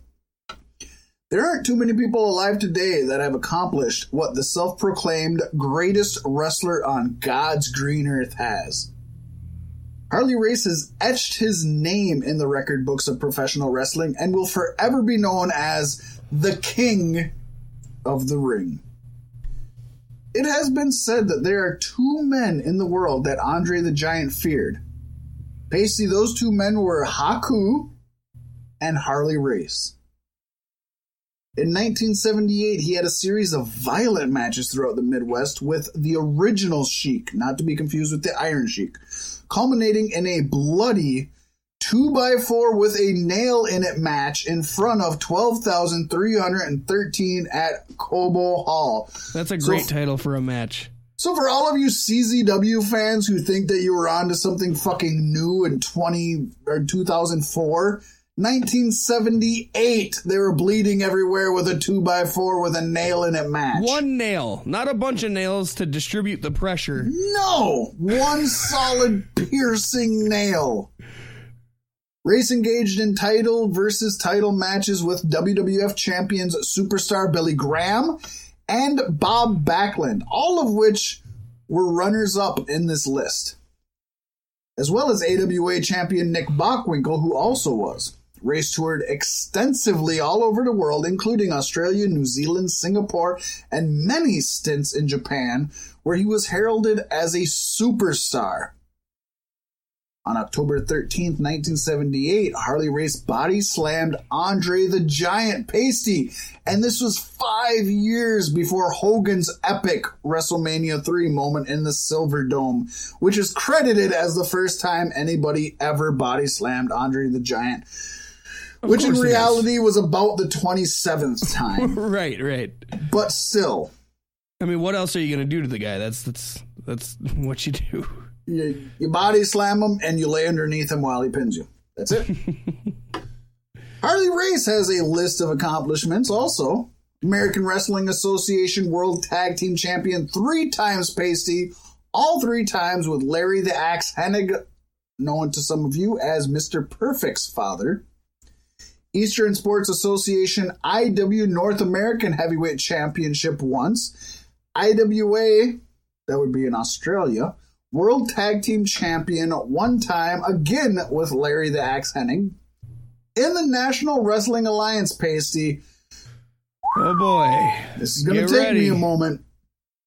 NWA Central States Heavyweight Championship nine times. NWA Florida Tag Team Championship three times. Twice with Roger Kirby, once with Bob Roop. NWA Georgia. Heavyweight Championship twice. NWA Macon Tag Team Championship once with Buddy Colt. That's Macon, Georgia, from some of you folks That's what I was hoping. Yanks. That's what I was hoping. Macon County, Georgia. Uh, NWA Maple Leaf Wrestling Heavyweight Champion, NWA Mid American Heavyweight Championship twice, NWA Missouri Heavyweight Champion seven times, NWA New Zealand World Heavyweight Champion, NWA North American Tag Champion twice, once with Baron Von Raschke and once with Roger Kirby, NWA Southern Heavyweight Champion, NWA United National Champion, NWA United States Heavyweight Champion, NWA World Heavyweight Champion eight times. NWA World Heavyweight Champion Florida once, NWA World Heavyweight Champion New Zealand again maybe once, don't know how that works. NWA World Heavyweight Championship once. Oh, then he moved up to Canada. We got Stampede Wrestling North American Heavyweight Championship once. In the World Wrestling Association, he had the heavyweight championship. In the World Wrestling Council in Puerto Rico, was the Caribbean heavyweight champion. 1986, he won the World Wrestling Federation King of the Ring. Pro, pro Wrestling.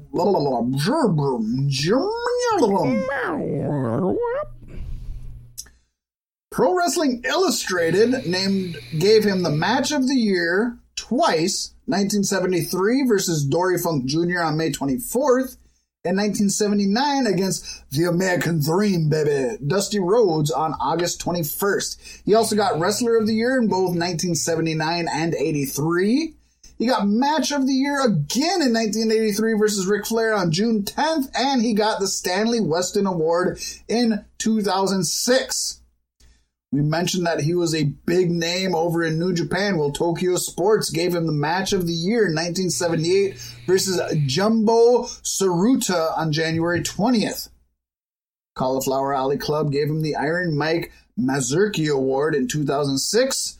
He got the George Tragos Lou Thesz Professional Wrestling Hall of Fame class of 2005, Missouri Sports Hall of Fame class of 2013, NWA Hall of Fame class of 2005, Stampede Wrestling Hall of Fame, Professional Wrestling Hall of Fame Museum class of 2004, St. Louis Wrestling Hall of Fame class of 2007, World Championship Wrestling Hall of Fame class of 1994, WWE Hall of Fame class of 2004, Wrestling Observer Newsletter. He got Wrestler of the Year in 1980 and 1981. Match of the Year from 1983 versus Ric Flair at Starcade and Wrestling Observer Newsletter Hall of Fame Class of 1996. Oh, woo. Got that. Alrighty then. Man, I uh, will definitely be over listing accolades after this segment. Why are these people just they, they need to be not as good so we don't have to spew I mean, I went through it multiple times and like I, I took out multiple accomplishments that I didn't think need to be stated, Pasty. And there's so many on here, and it's like, God damn, I really just gotta give them the credit where credit's due. Well, I guess that end of things starts to get a little bit easier here because they're a little bit more focused in their careers going forward. I think so. Yeah. So for the that might have been the 1970s, longest list. I don't know. I didn't mean to interrupt you, but that might have been the longest list of accolades right there. I think it. Yeah, yeah, I think it was. I'm glad I didn't have to read it. Although, although Burns was pretty. Uh, I thought I was gonna die a couple of times getting through that one. right. Why do they gotta have different versions of a championship for a different Of the same, It's the like, same every state had their own fucking version. God damn you all! Uh, even had to have like a, a fucking. What did he? He had two New Zealand titles. What the fuck is that? NWA New Zealand World Heavyweight Championship and NWA World Heavyweight Championship New Zealand. I don't know. Maybe that was one title reign. Fuck if I know. When I looked it up, they were two separate things. he just won it once there and once there, maybe. Oh no. Go ahead. All right, so we're coming up to the 1970s, and for the 1970s is a very household name, of course, Bruno Sammartino. Bruno Leopold Francesco Sammartino. That should have been his fucking ring name. Fuck. He should have been Leopold Francesco. Oh, I like that too. I like that. That's just beautiful. Beautiful name for a beautiful man. Butters Leopold Stotch. you could have went with that. Yes. Bruno Butters. I, I dig it. He was an Italian born American professional wrestler, best known for his work with the World Wrestling Federation. There, he held the WWF World Heavyweight Championship for more than 11 years. That's 4,040 days. Across only two reigns. The first of which is the longest single title reign in the promotion's history at 2,803 days. I think most folks now know the Sammartino story. So we won't go too far in depth. Bruno's brother, brother and sister both passed away at young ages, and Adolf Hitler's Nazi forces seized their town. But Bruno persevered by hiding in Villa, Valaroca Mountain during the German occupation, and eventually joined his immigrant father in Pittsburgh, of all fucking places, in Kurt 1950. Angle. Sammartino grew to become one of the strongest men on the planet after setting the world record in 1959 by bench pressing 565 pounds. Sammartino caught the eye of Vincent J. McMahon Sr. and went pro instantly. In 1969, he tamed with teamed he tamed Strange with Tony Marino Damn right he did. to win the WWF Intercontinental Tag Team Championship by defeating the Rising Suns, Tanaka and Mitsu Arakawa. Company policy meant that Sammartino could not hold two championships simultaneously. Who's ever heard of that? So he was replaced by Victor Rivera. Sammartino worked as commentator. Com- commentator. He's a Commentator. He is. That motherfucker was a commentator. Let me tell you what. Always just screwing people up. He was a commentator on commentary for the Universal Wrestling Federation. He also worked NWA, at WCW for a short time, including guest refereeing Ric Flair and Sting taking on Terry Funk and the Great Muta in a Thunderdome cage match. Damn! At the NWA, PPV, Halloween Havoc, and a series of WCW matches between Flair and Randy Savage in 1996. Bruno. Yes, indeed. His list of career accomplishments includes Maple Leaf Wrestling NWA Intercontinental Tag Team Championship with Whipper Billy Watson, the NWA United States Heavyweight Championship World Wrestling Association WWA World Tag Team Championship with Dick Bruiser. Bruise Dick, bitch. I love that name. I want that in WWE now. Right. World Wrestling Council North American Heavyweight Championship. Worldwide Wrestling Federation, WWF WWE. He won the WWF Intercontinental Tag Team Championship two times. Once with Dominic DeNucci and once with Tony Marino. The WWF United States Tag Team Championship one time was Spiros Arion. The three doubles and an F World Heavyweight Championship twice. And the WWE Hall of Fame class of 2013. Pro Wrestling Illustrated recognized him as a five time Match of the Year recipient, once in 1972 Battle Royal on January 14th.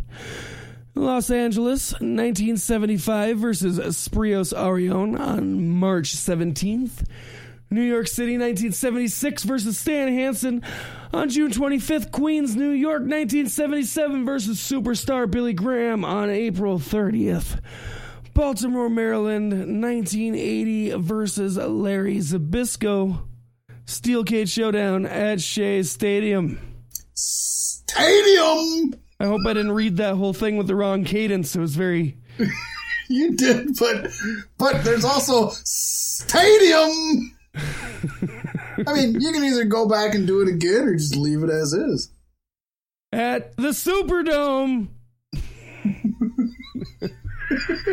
Good old Hulk Hogan.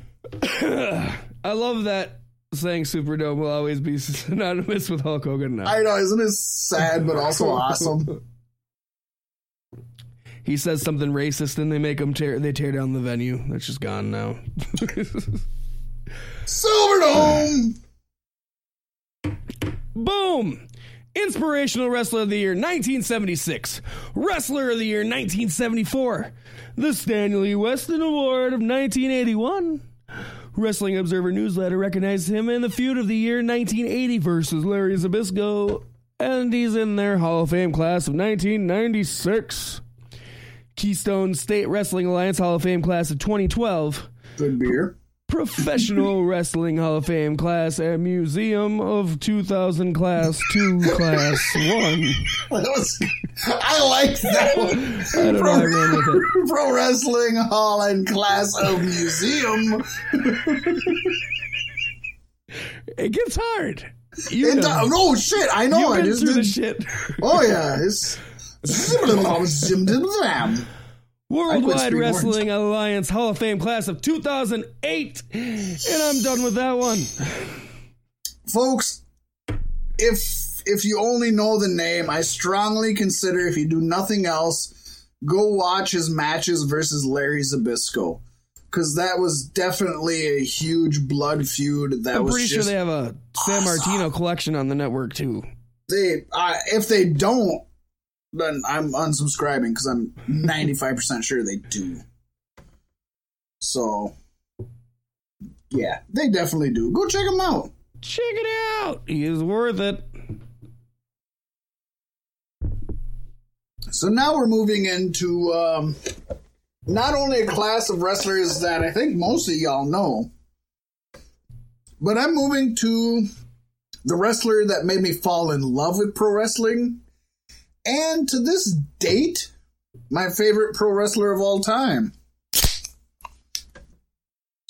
1980s. I don't even have to say it. Y'all know who it is. It's but I'm going to say it anyways. It's it's Hulk Hogan. It's Ric Flair. According to IGN, the man born Terry Gene Bollea is, quote, the most recognized wrestling star worldwide. Terry Funk introduced Bollea to the company owner slash promoter Vincent J. McMahon Sr., who was impressed with his charisma and physical stature.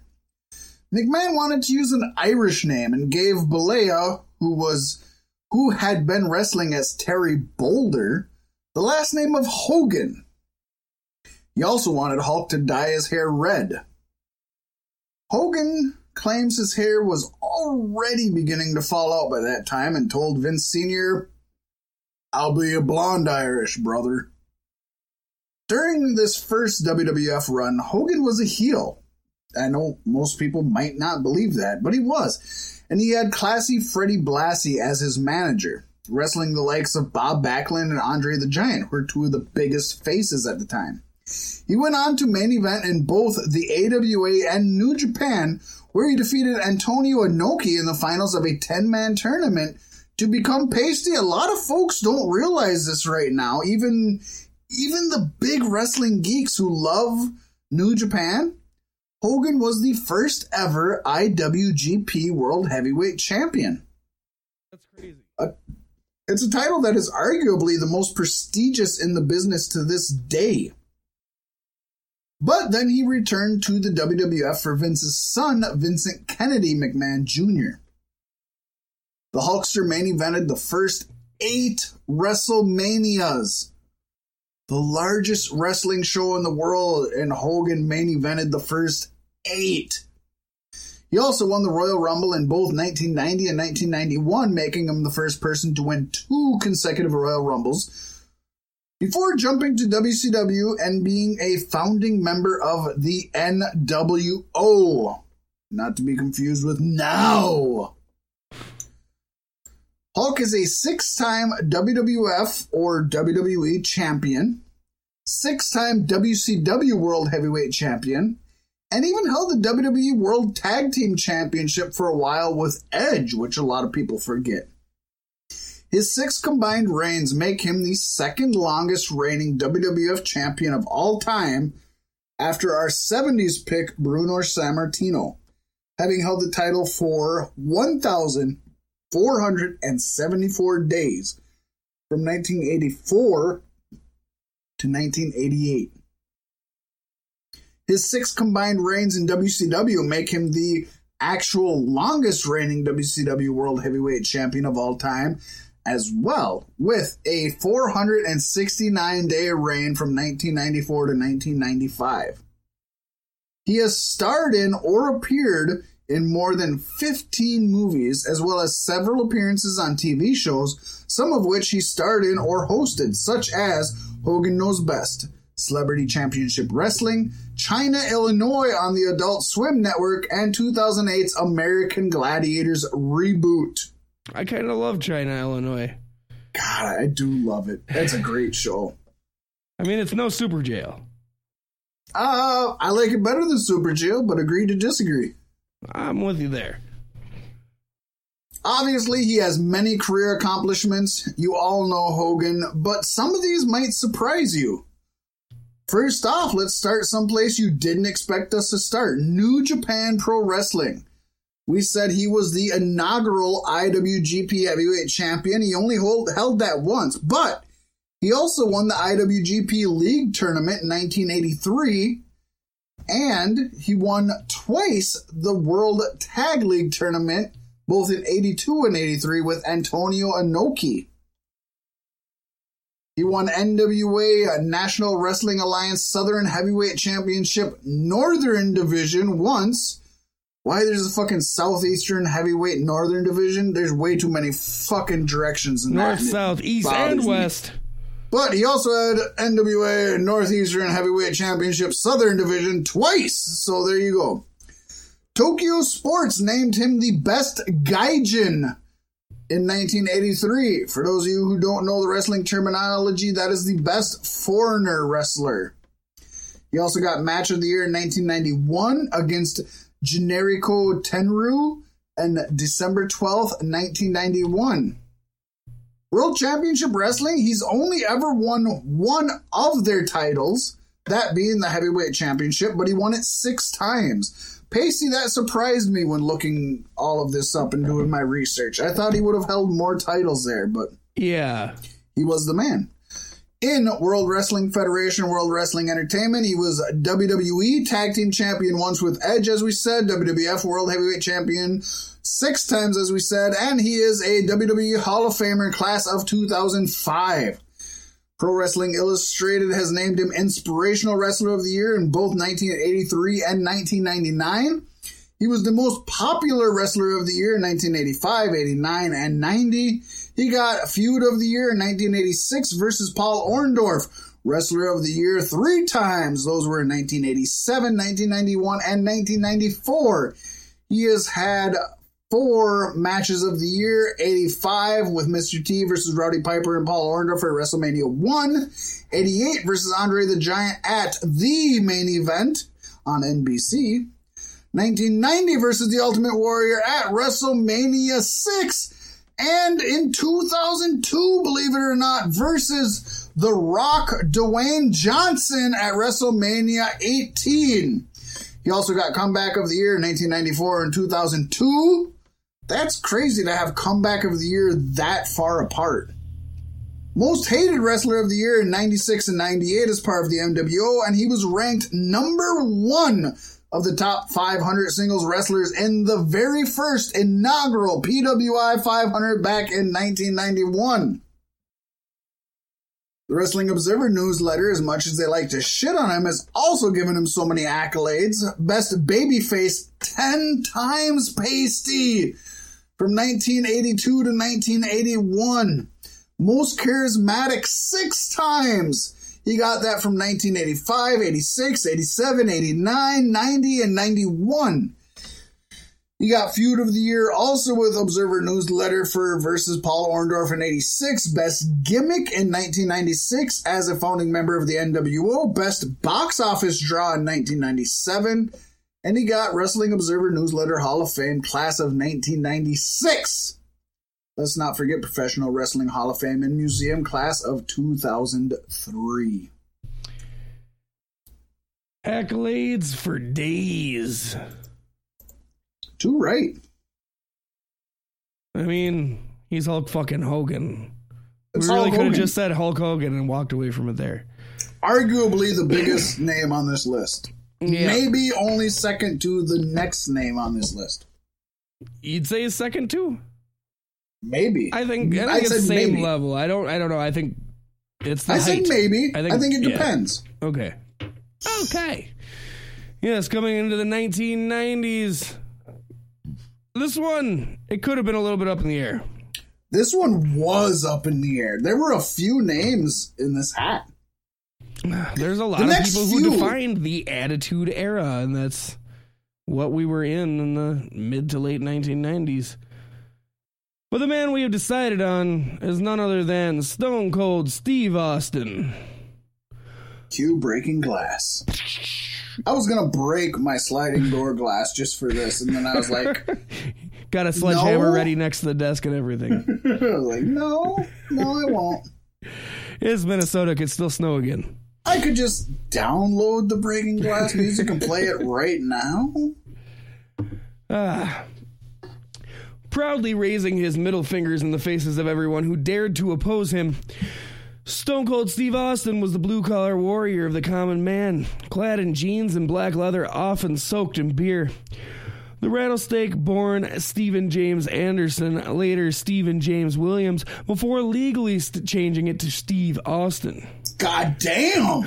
He was trained by gentleman Chris Adams and began wrestling in World Class Championship Wrestling and U.S. Wrestling Association before working for Ted Turner's World Championship Wrestling in 1991. The stunning Steve Austin. As Stunning Steve Austin, he formed a team with Flying Brian Pillman, and the duo would unify the NWA and WCW World Tag titles, defeating Ricky Steamboat and Shane Douglas. After being fired by Eric Bischoff by way of FedEx, Steve made his way to ECW for a quick moment in 1995, honing his promo skills before moving to WWF. Yes. After winning the 96 King of the Ring, he coined the phrase Austin 316 and blew up from there, soon becoming the hottest and best selling wrestler of all time. Thanks in large to his feud with Vince McMahon, Austin's antics helped WWF take the lead in the Monday Night Wars, including driving a Zamboni to the ring, soaking Vince and his stooges with beer from a beer truck he drove to ringside. Filling Vince's Corvette with cement, making Vince piss his pants by firing a fake gun at him, attacking Vince with a bedpan while in a hospital, and even stunning Santa Claus. Santa's in soul! We won't talk about his grocery store wrestling match with Booker T, though. That was awesome. I loved it so much. Although walking out of the company on two separate occasions, he was always welcomed back, even getting his own, albeit short lived, show on the WWE network, arguably killed by Dean Ambrose. Um, more than arguably.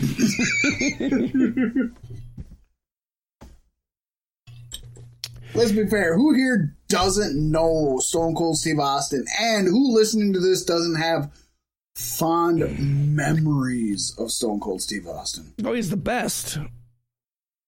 Except for at podcasting right now. Uh, I've been behind on him, so It's I still can- classic Well, isn't he, isn't he doing classic Yeah, episodes? yeah. He, yeah, I don't it's think a, he's it's a doing it permanent hiatus or indefinite hiatus. Yeah, poor guy. I hate indefinite because you never know. Well, hence the term indefinite. wow, Paystee, way to fucking spell that one out for us. Go ahead. Oh yeah, Stone Cold has a nice list of career accomplishments. In WCW, winning the world heavyweight, No, winning the world television didn't. championship two times, uh, the WCW United States Heavyweight Championship another two times, and the World Championship Wrestling World Tag Team Championship, the WCW WTTC, with Brian Pillman. As the Hollywood Blondes. Ah. In WWF, WWE, he won the WWF. He won the WWF Intercontinental Championship twice, the Million Dollar Championship one time, WWF Tag Team Championships four times, once with Shawn Michaels, once with Dude Love, once with The Undertaker, and once with Triple H. He won the WWF Championship a grand total of six times. He was King of the Ring 1996 and inducted into the WWE Hall of Fame class of 2009. Professional Wrestling, uh, the he's in the Professional Wrestling Hall of Fame class of 2016. Pro Wrestling Illustrated deemed him Rookie of the Year 1990. Match of the Year 1997 versus Bret Hart in a submission match at WrestleMania 13. Most popular wrestler of the year, 1998. Feud of the year, 1998 1999 versus Vince McMahon. Wrestler of the year, 98, 99, and 2001. And most hated wrestler of the year in 2001. That's a nice double title. Damn right. He was also ranked number one of the top 500 singles wrestlers in the PWI 598 and 99. Woo. Just want to make sure I wasn't doubling up on things, but Wrestling You're Observer newsletter deemed him Rookie of the Year in 1990, Tag Team of the Year in 93 with Brian Pillman as the Hollywood Blondes, Best Brawler in 2001, Best Heel in 1996, four time Best of on Interviews 96 through 98 and 2001, Match of the Year 1987, uh, WrestleMania 13 Bret Hart submission match. Unanimous. Mm-hmm. Best gimmick 97 98. Most charismatic 97 98. Feud of the year 97 versus the Hart Foundation. Feud of the year 98 and 99 versus who other than Vince McMahon. Damn right. Wrestler of the year 98. Best box office draw 98 99. Best non wrestler 2003. That's a first. Yeah. Wrestling Observer Newsletter Hall of Fame class of 2000. I'm surprised he didn't get a feud of the year for With the Rock. I guess You that was still all tied to Vince, but Yeah, he never really did. I don't think those two were ever the main story, even though they headlined three WrestleManias. I believe it was 97, 99, and 2001. yeah. So you got to give them that. Uh, yeah, between Stone Cold Steve Austin and Hulk Hogan, those are probably, to everybody listening today, the biggest names in pro wrestling history at this time. Obviously, some of the folks we already talked to, to other people, are the biggest names. And obviously, to generations younger than us,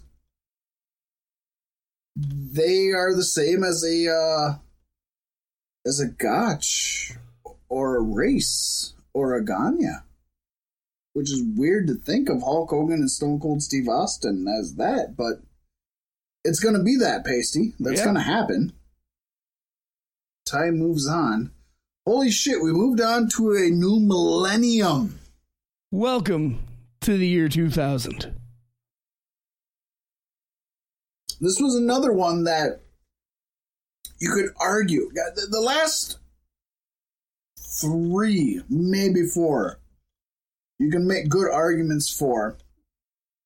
But Paystee, both you and I agreed that they were the solid winners, A- and not even with a lot of thinking. There were there were ones that that piqued your interest, like maybe this person, but there was never a good argument for that other person. And going into the 2000s, we had Hunter Hearst. Well, no, we didn't have Hunter Hearst Helmsley. We had Triple H. Paul Michael. Levesque. Okay, there you go.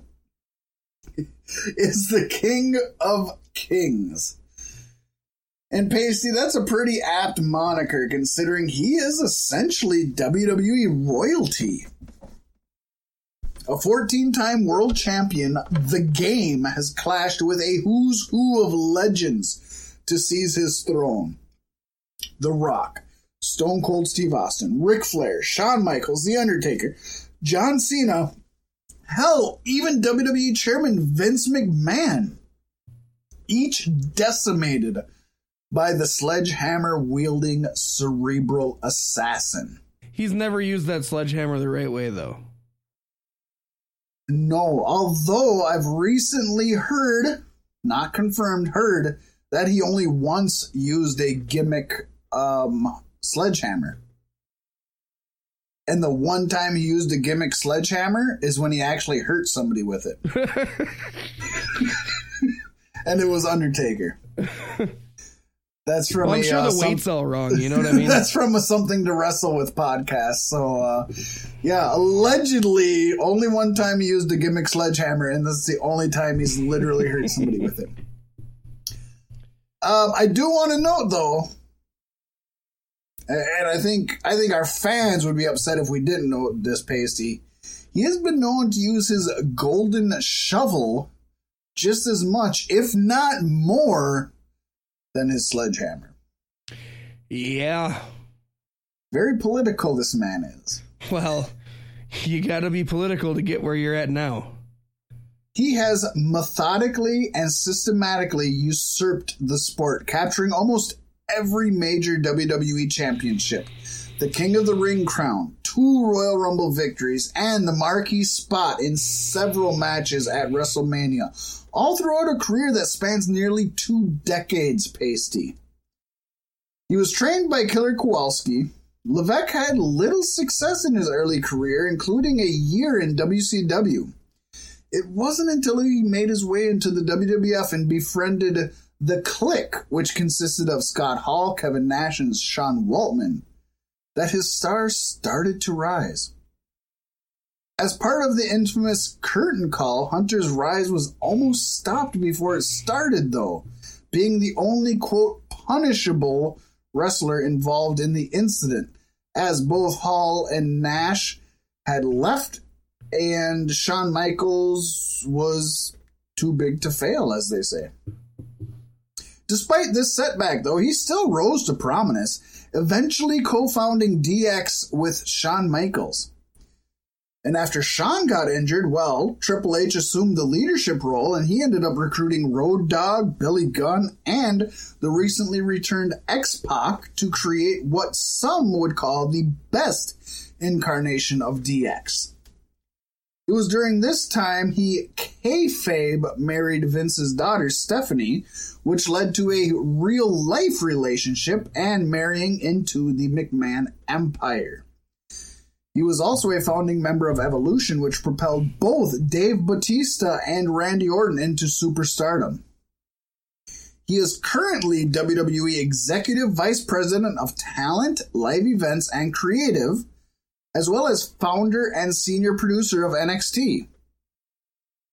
Now, to you, Paystee, and everybody listening, whether you feel he earned his place due to hard work and talent or through marriage and politics, you truly cannot deny the impact he made in the 2000s, which has often been dubbed Triple H's reign of terror.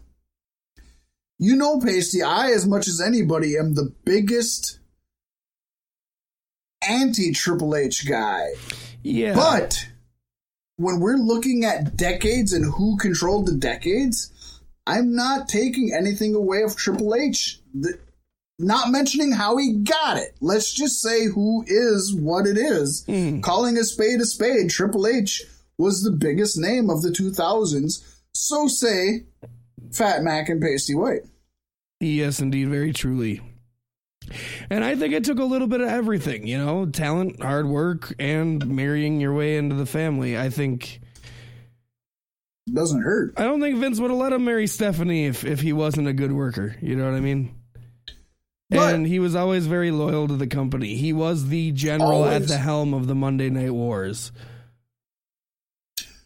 So let's put his career into numbers, as we have with everyone so far. Yes, indeed.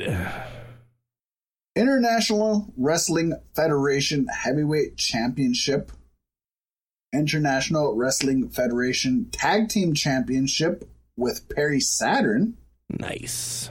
World Wrestling Federation, and also World Wrestling Entertainment Champions. Goes to the WWF European Championship twice, WWF or WWE Intercontinental Championship five times, World Heavyweight Championship five times, WWF or WWE Championship nine times, WWF Tag Team Championship twice, one time with Stone Cold Steve Austin, one time with Shawn Michaels, Unified WWE Tag Team Championship once with Shawn Michaels, King of the Ring of 1997, and WWE Hall of Fame Class of 2019 this year as part of D Generation X. Pro Wrestling Illustrated has also given him accolades, including Feud of the Year four times in 2000 versus Kurt Angle, 2004 versus Chris Benoit, 2009 versus Randy Orton, and 2013 versus Daniel Bryan. As much shit as we give Triple H for burying people, all of these feuds of the years were against young up and comers at that time. Mm-hmm. We got Match of the Year 2004 versus Chris Benoit and Shawn Michaels at WrestleMania 20, and he also got Match of the Year in 2012 versus The Undertaker in a Hell in a Cell match at WrestleMania 28. He's had the most hated wrestler of the year, which for a heel is good, five different times. By himself, he had it 2003, 2004, and 2005. As a member of the Authority, he had it in 2013, and in 2014, he got it with Stephanie McMahon. As the authority. Ish, yeah. He also got Most Hated Wrestler of the Decade 2000 through 2009. So this whole time, not only is he probably the wrestler of this decade, but he's also the most hated wrestler of this decade, which shows he's doing something right since Hey, he was the heel. to stay a prominent heel for the better part Yeah. of 10 years. He got Wrestler of the Year in 2008, and he was ranked number one of the top 500 singles wrestlers in PWI 500 in both 2000 and 2009. Wrestling Observer newsletter That's a pretty good him spread. Nine years is. apart from each other, and you're still able to be number one. That's that is, and they're both within our parameters of the 2000s. Yes, indeed. The, the- he capped the 2000s. He was number one at the beginning of 2000s and the literal end of the 2000s. How can you argue our pick, folks? I dare you! Please do try us. Wrestling Observer newsletter gave him Wrestler of the Year in 2000, Feud of the Year three times, versus Mick Foley in 2000, versus Chris Benoit and Shawn Michaels in 2004, and versus Batista in 2005. But not 2019. No. He also got the Wrestling Observer Newsletter Hall of Fame in 2005, and he got Best Booker in 2015 with Ryan Ward for NXT. Yeah. You can't argue that, No. right? No. They're booking way better than WWE is booking. You'd think he'd have it more than just one year. That's weird. He hasn't. NXT is easily one of the very top. If you don't qualify it as WWE, non WWE things. You know what I say to that, Paystee? It's always cracking time with Mac around. Damn right. Macaroon. the Viking experience. Eric and Macaroon. Coming into the, I guess you could say, current era, 2010 and beyond, we had to give it to the man you cannot see, John Cena. Born as John Felix Anthony Senior, Cena Jr. Senior. Senior. You can't see me, but I seen ya. Senior Junior. Got to start in 1999, Ultimate Pro Wrestling California, under the training of Rick Bassman. The same man and federation that started the careers of Sting, The Ultimate Warrior, and Samoa Joe, who Cena actually feuded with while there. In 2002, he joined WWE under a rapper gimmick, using his real name but calling himself the Doctor of Thuganomics. Within a year, he was U.S. champ, even sporting custom spinner belt. That was on the U.S. Championship? The original one, yeah. Wow. That's Cool. when he introduced the, the spinner gimmick. It's nice to know the spinner gimmick was on more than one belt. I guess that never crossed my radar. In 2005, he won the first of many WWE World titles, customizing the championship with a spinner as well. But it was 2010 when he really blew up, feuding with the entire Nexus faction and headlining 8 out of 13 pay per views, including 6 in a row. That trend had only increased in the next year when he headlined 10 pay per views out of 13, and 7 of those were in a row. His feud with The Rock garnered mainstream press and headlined WrestleMania two years in a row and was only billed as once in a lifetime. Twice! Woo! Besides becoming the most recognizable in ring competitor for WWE, he has gone on to appear in 18 movies, almost all of them in a starring role. Appearing in a multitude of television shows, starring in three, and being a reoccurring host of both the Kids' Choice Awards and Saturday Night Live. And put out his own solo album titled You Can't See Me and has appeared on a plethora of songs, including working with E40 and Wiz Khalifa. I bought that album, sadly, in 10th grade. I love how you just nailed appearing in a multitude of television sows. that was my bad, but you nailed it with shows. You gotta listen to the Cow Spiders.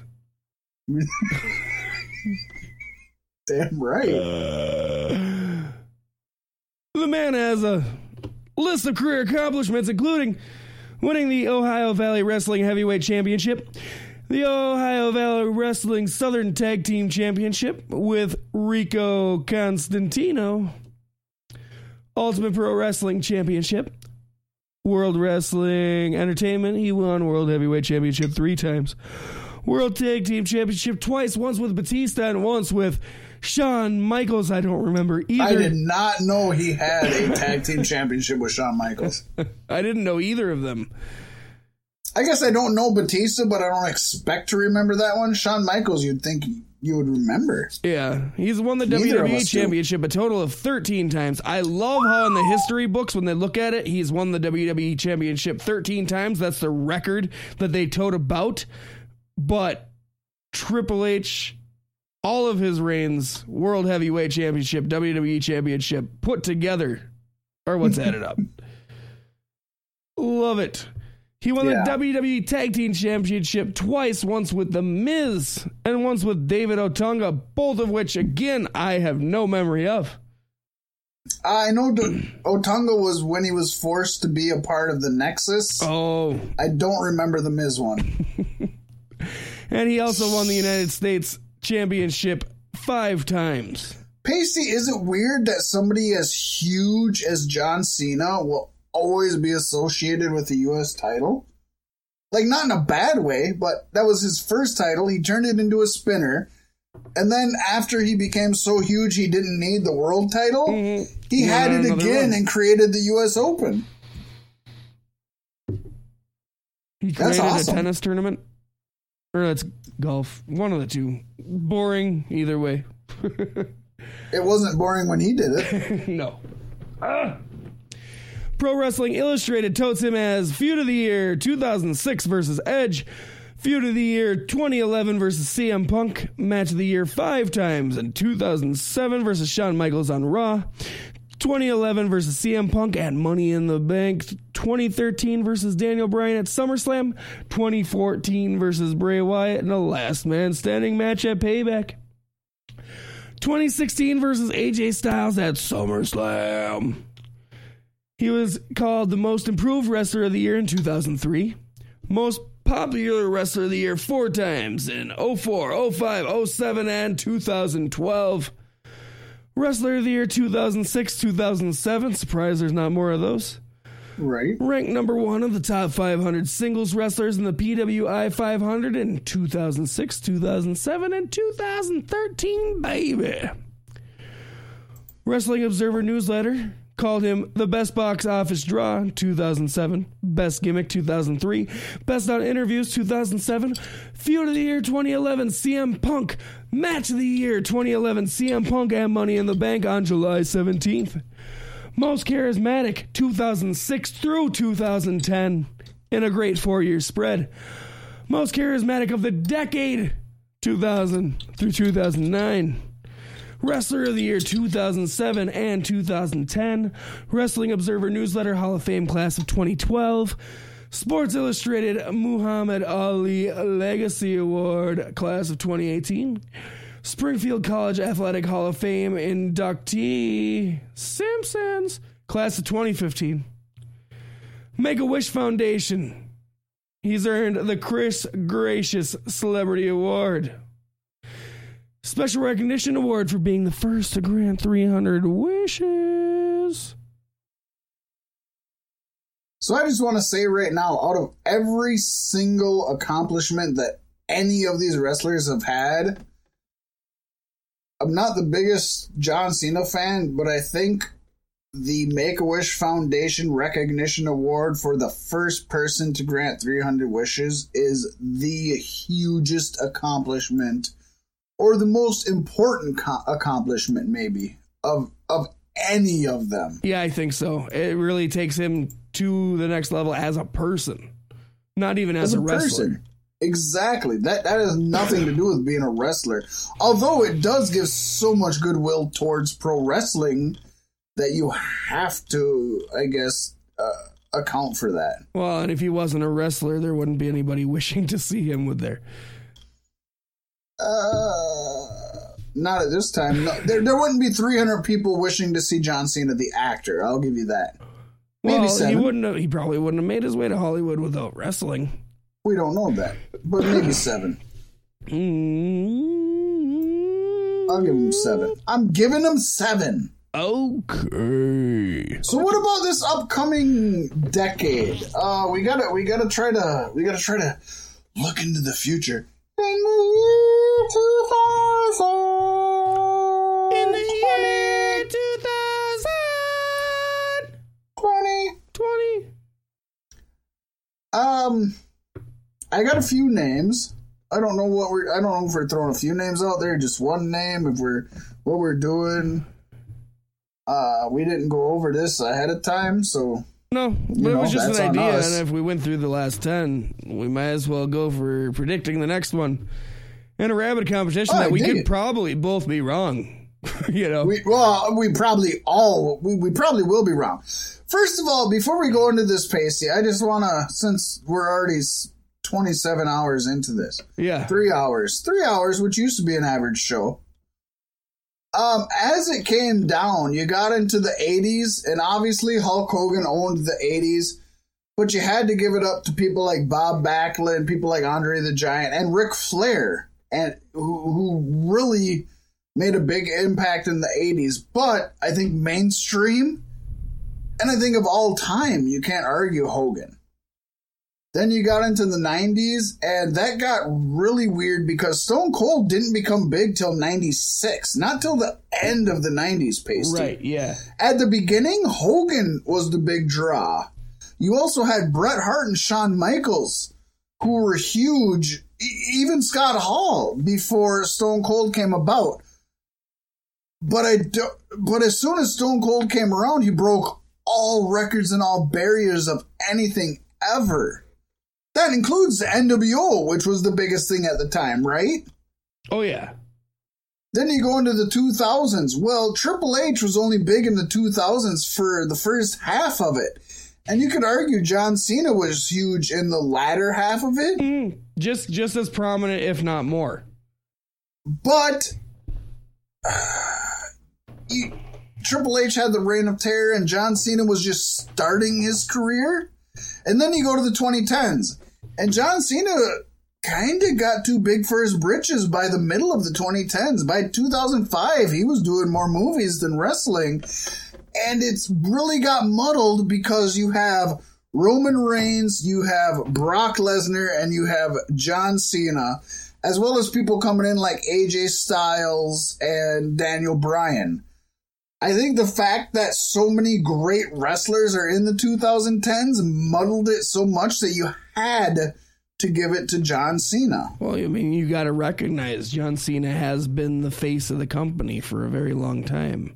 And if we're talking who's the wrestler of the decade, if you think a hundred years from now, when people look back and they're doing their shows, which aren't podcasts, obviously, but whatever they are, and they're ranking people, I don't think AJ Styles and I don't think Roman Reigns are going to stand out as much as John Cena. The same way Frank Gotch jumped out at me and Lou Thesz jumped out at me and Verne Gagne jumped out at me and mm-hmm. there was no question.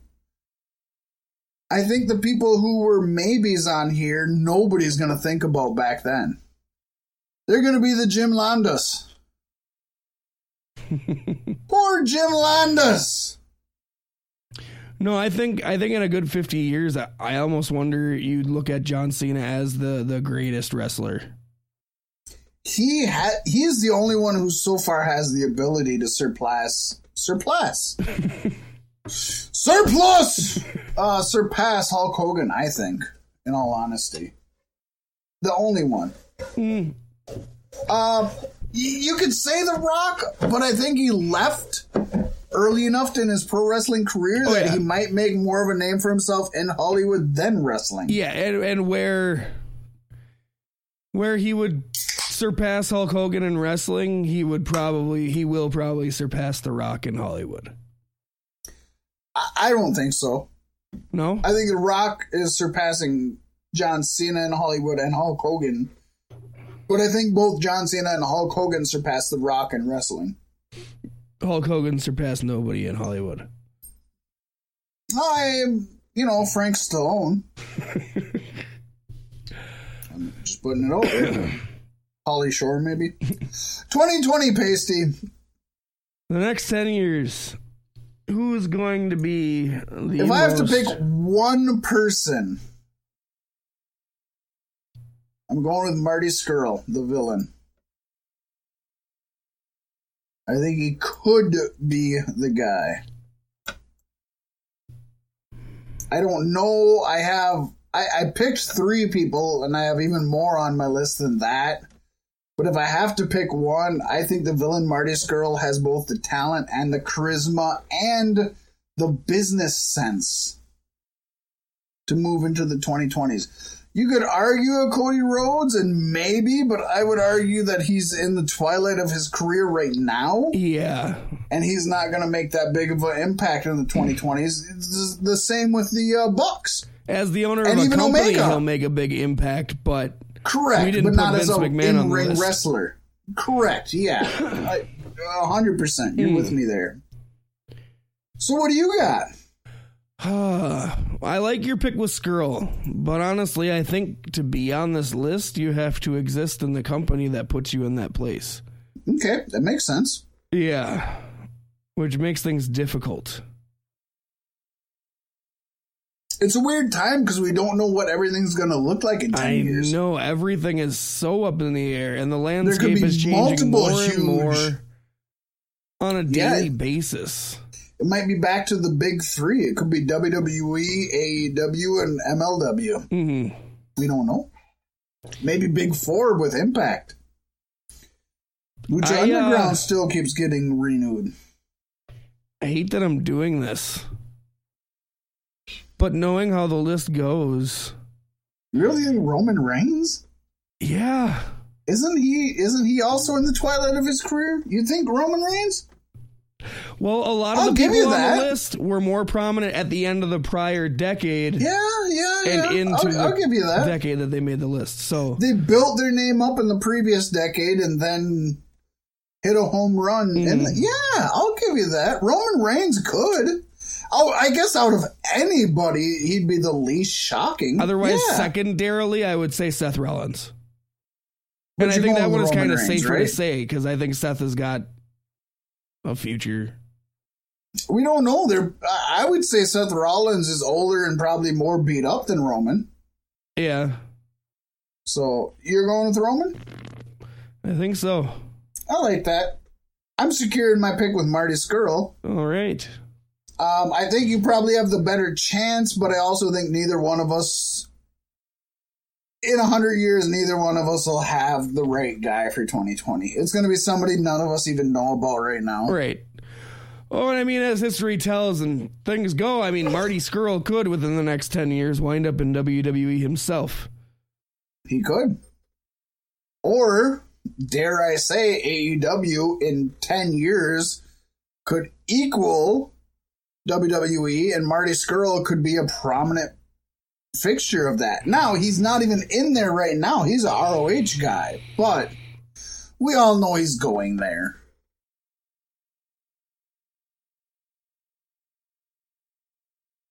There you go. I'm changing my answer to the Viking experience. I bet you are. Paystee, we've gone well over three hours. Yes. Well over three hours, but this was a jam packed 100th episode. 100th episode! We'll be here for amazing. a thousand more, folks. Uh, I super fun, super great. if Joe Rogan can break a thousand, I think we got this, buddy. Yeah, we got this. To every one of you listening to this, we are so happy you've stuck with us for a hundred episodes. And if this is your first time listening, we're so happy you decided to listen to our hundredth episode. We hope you enjoy it. There are more lists.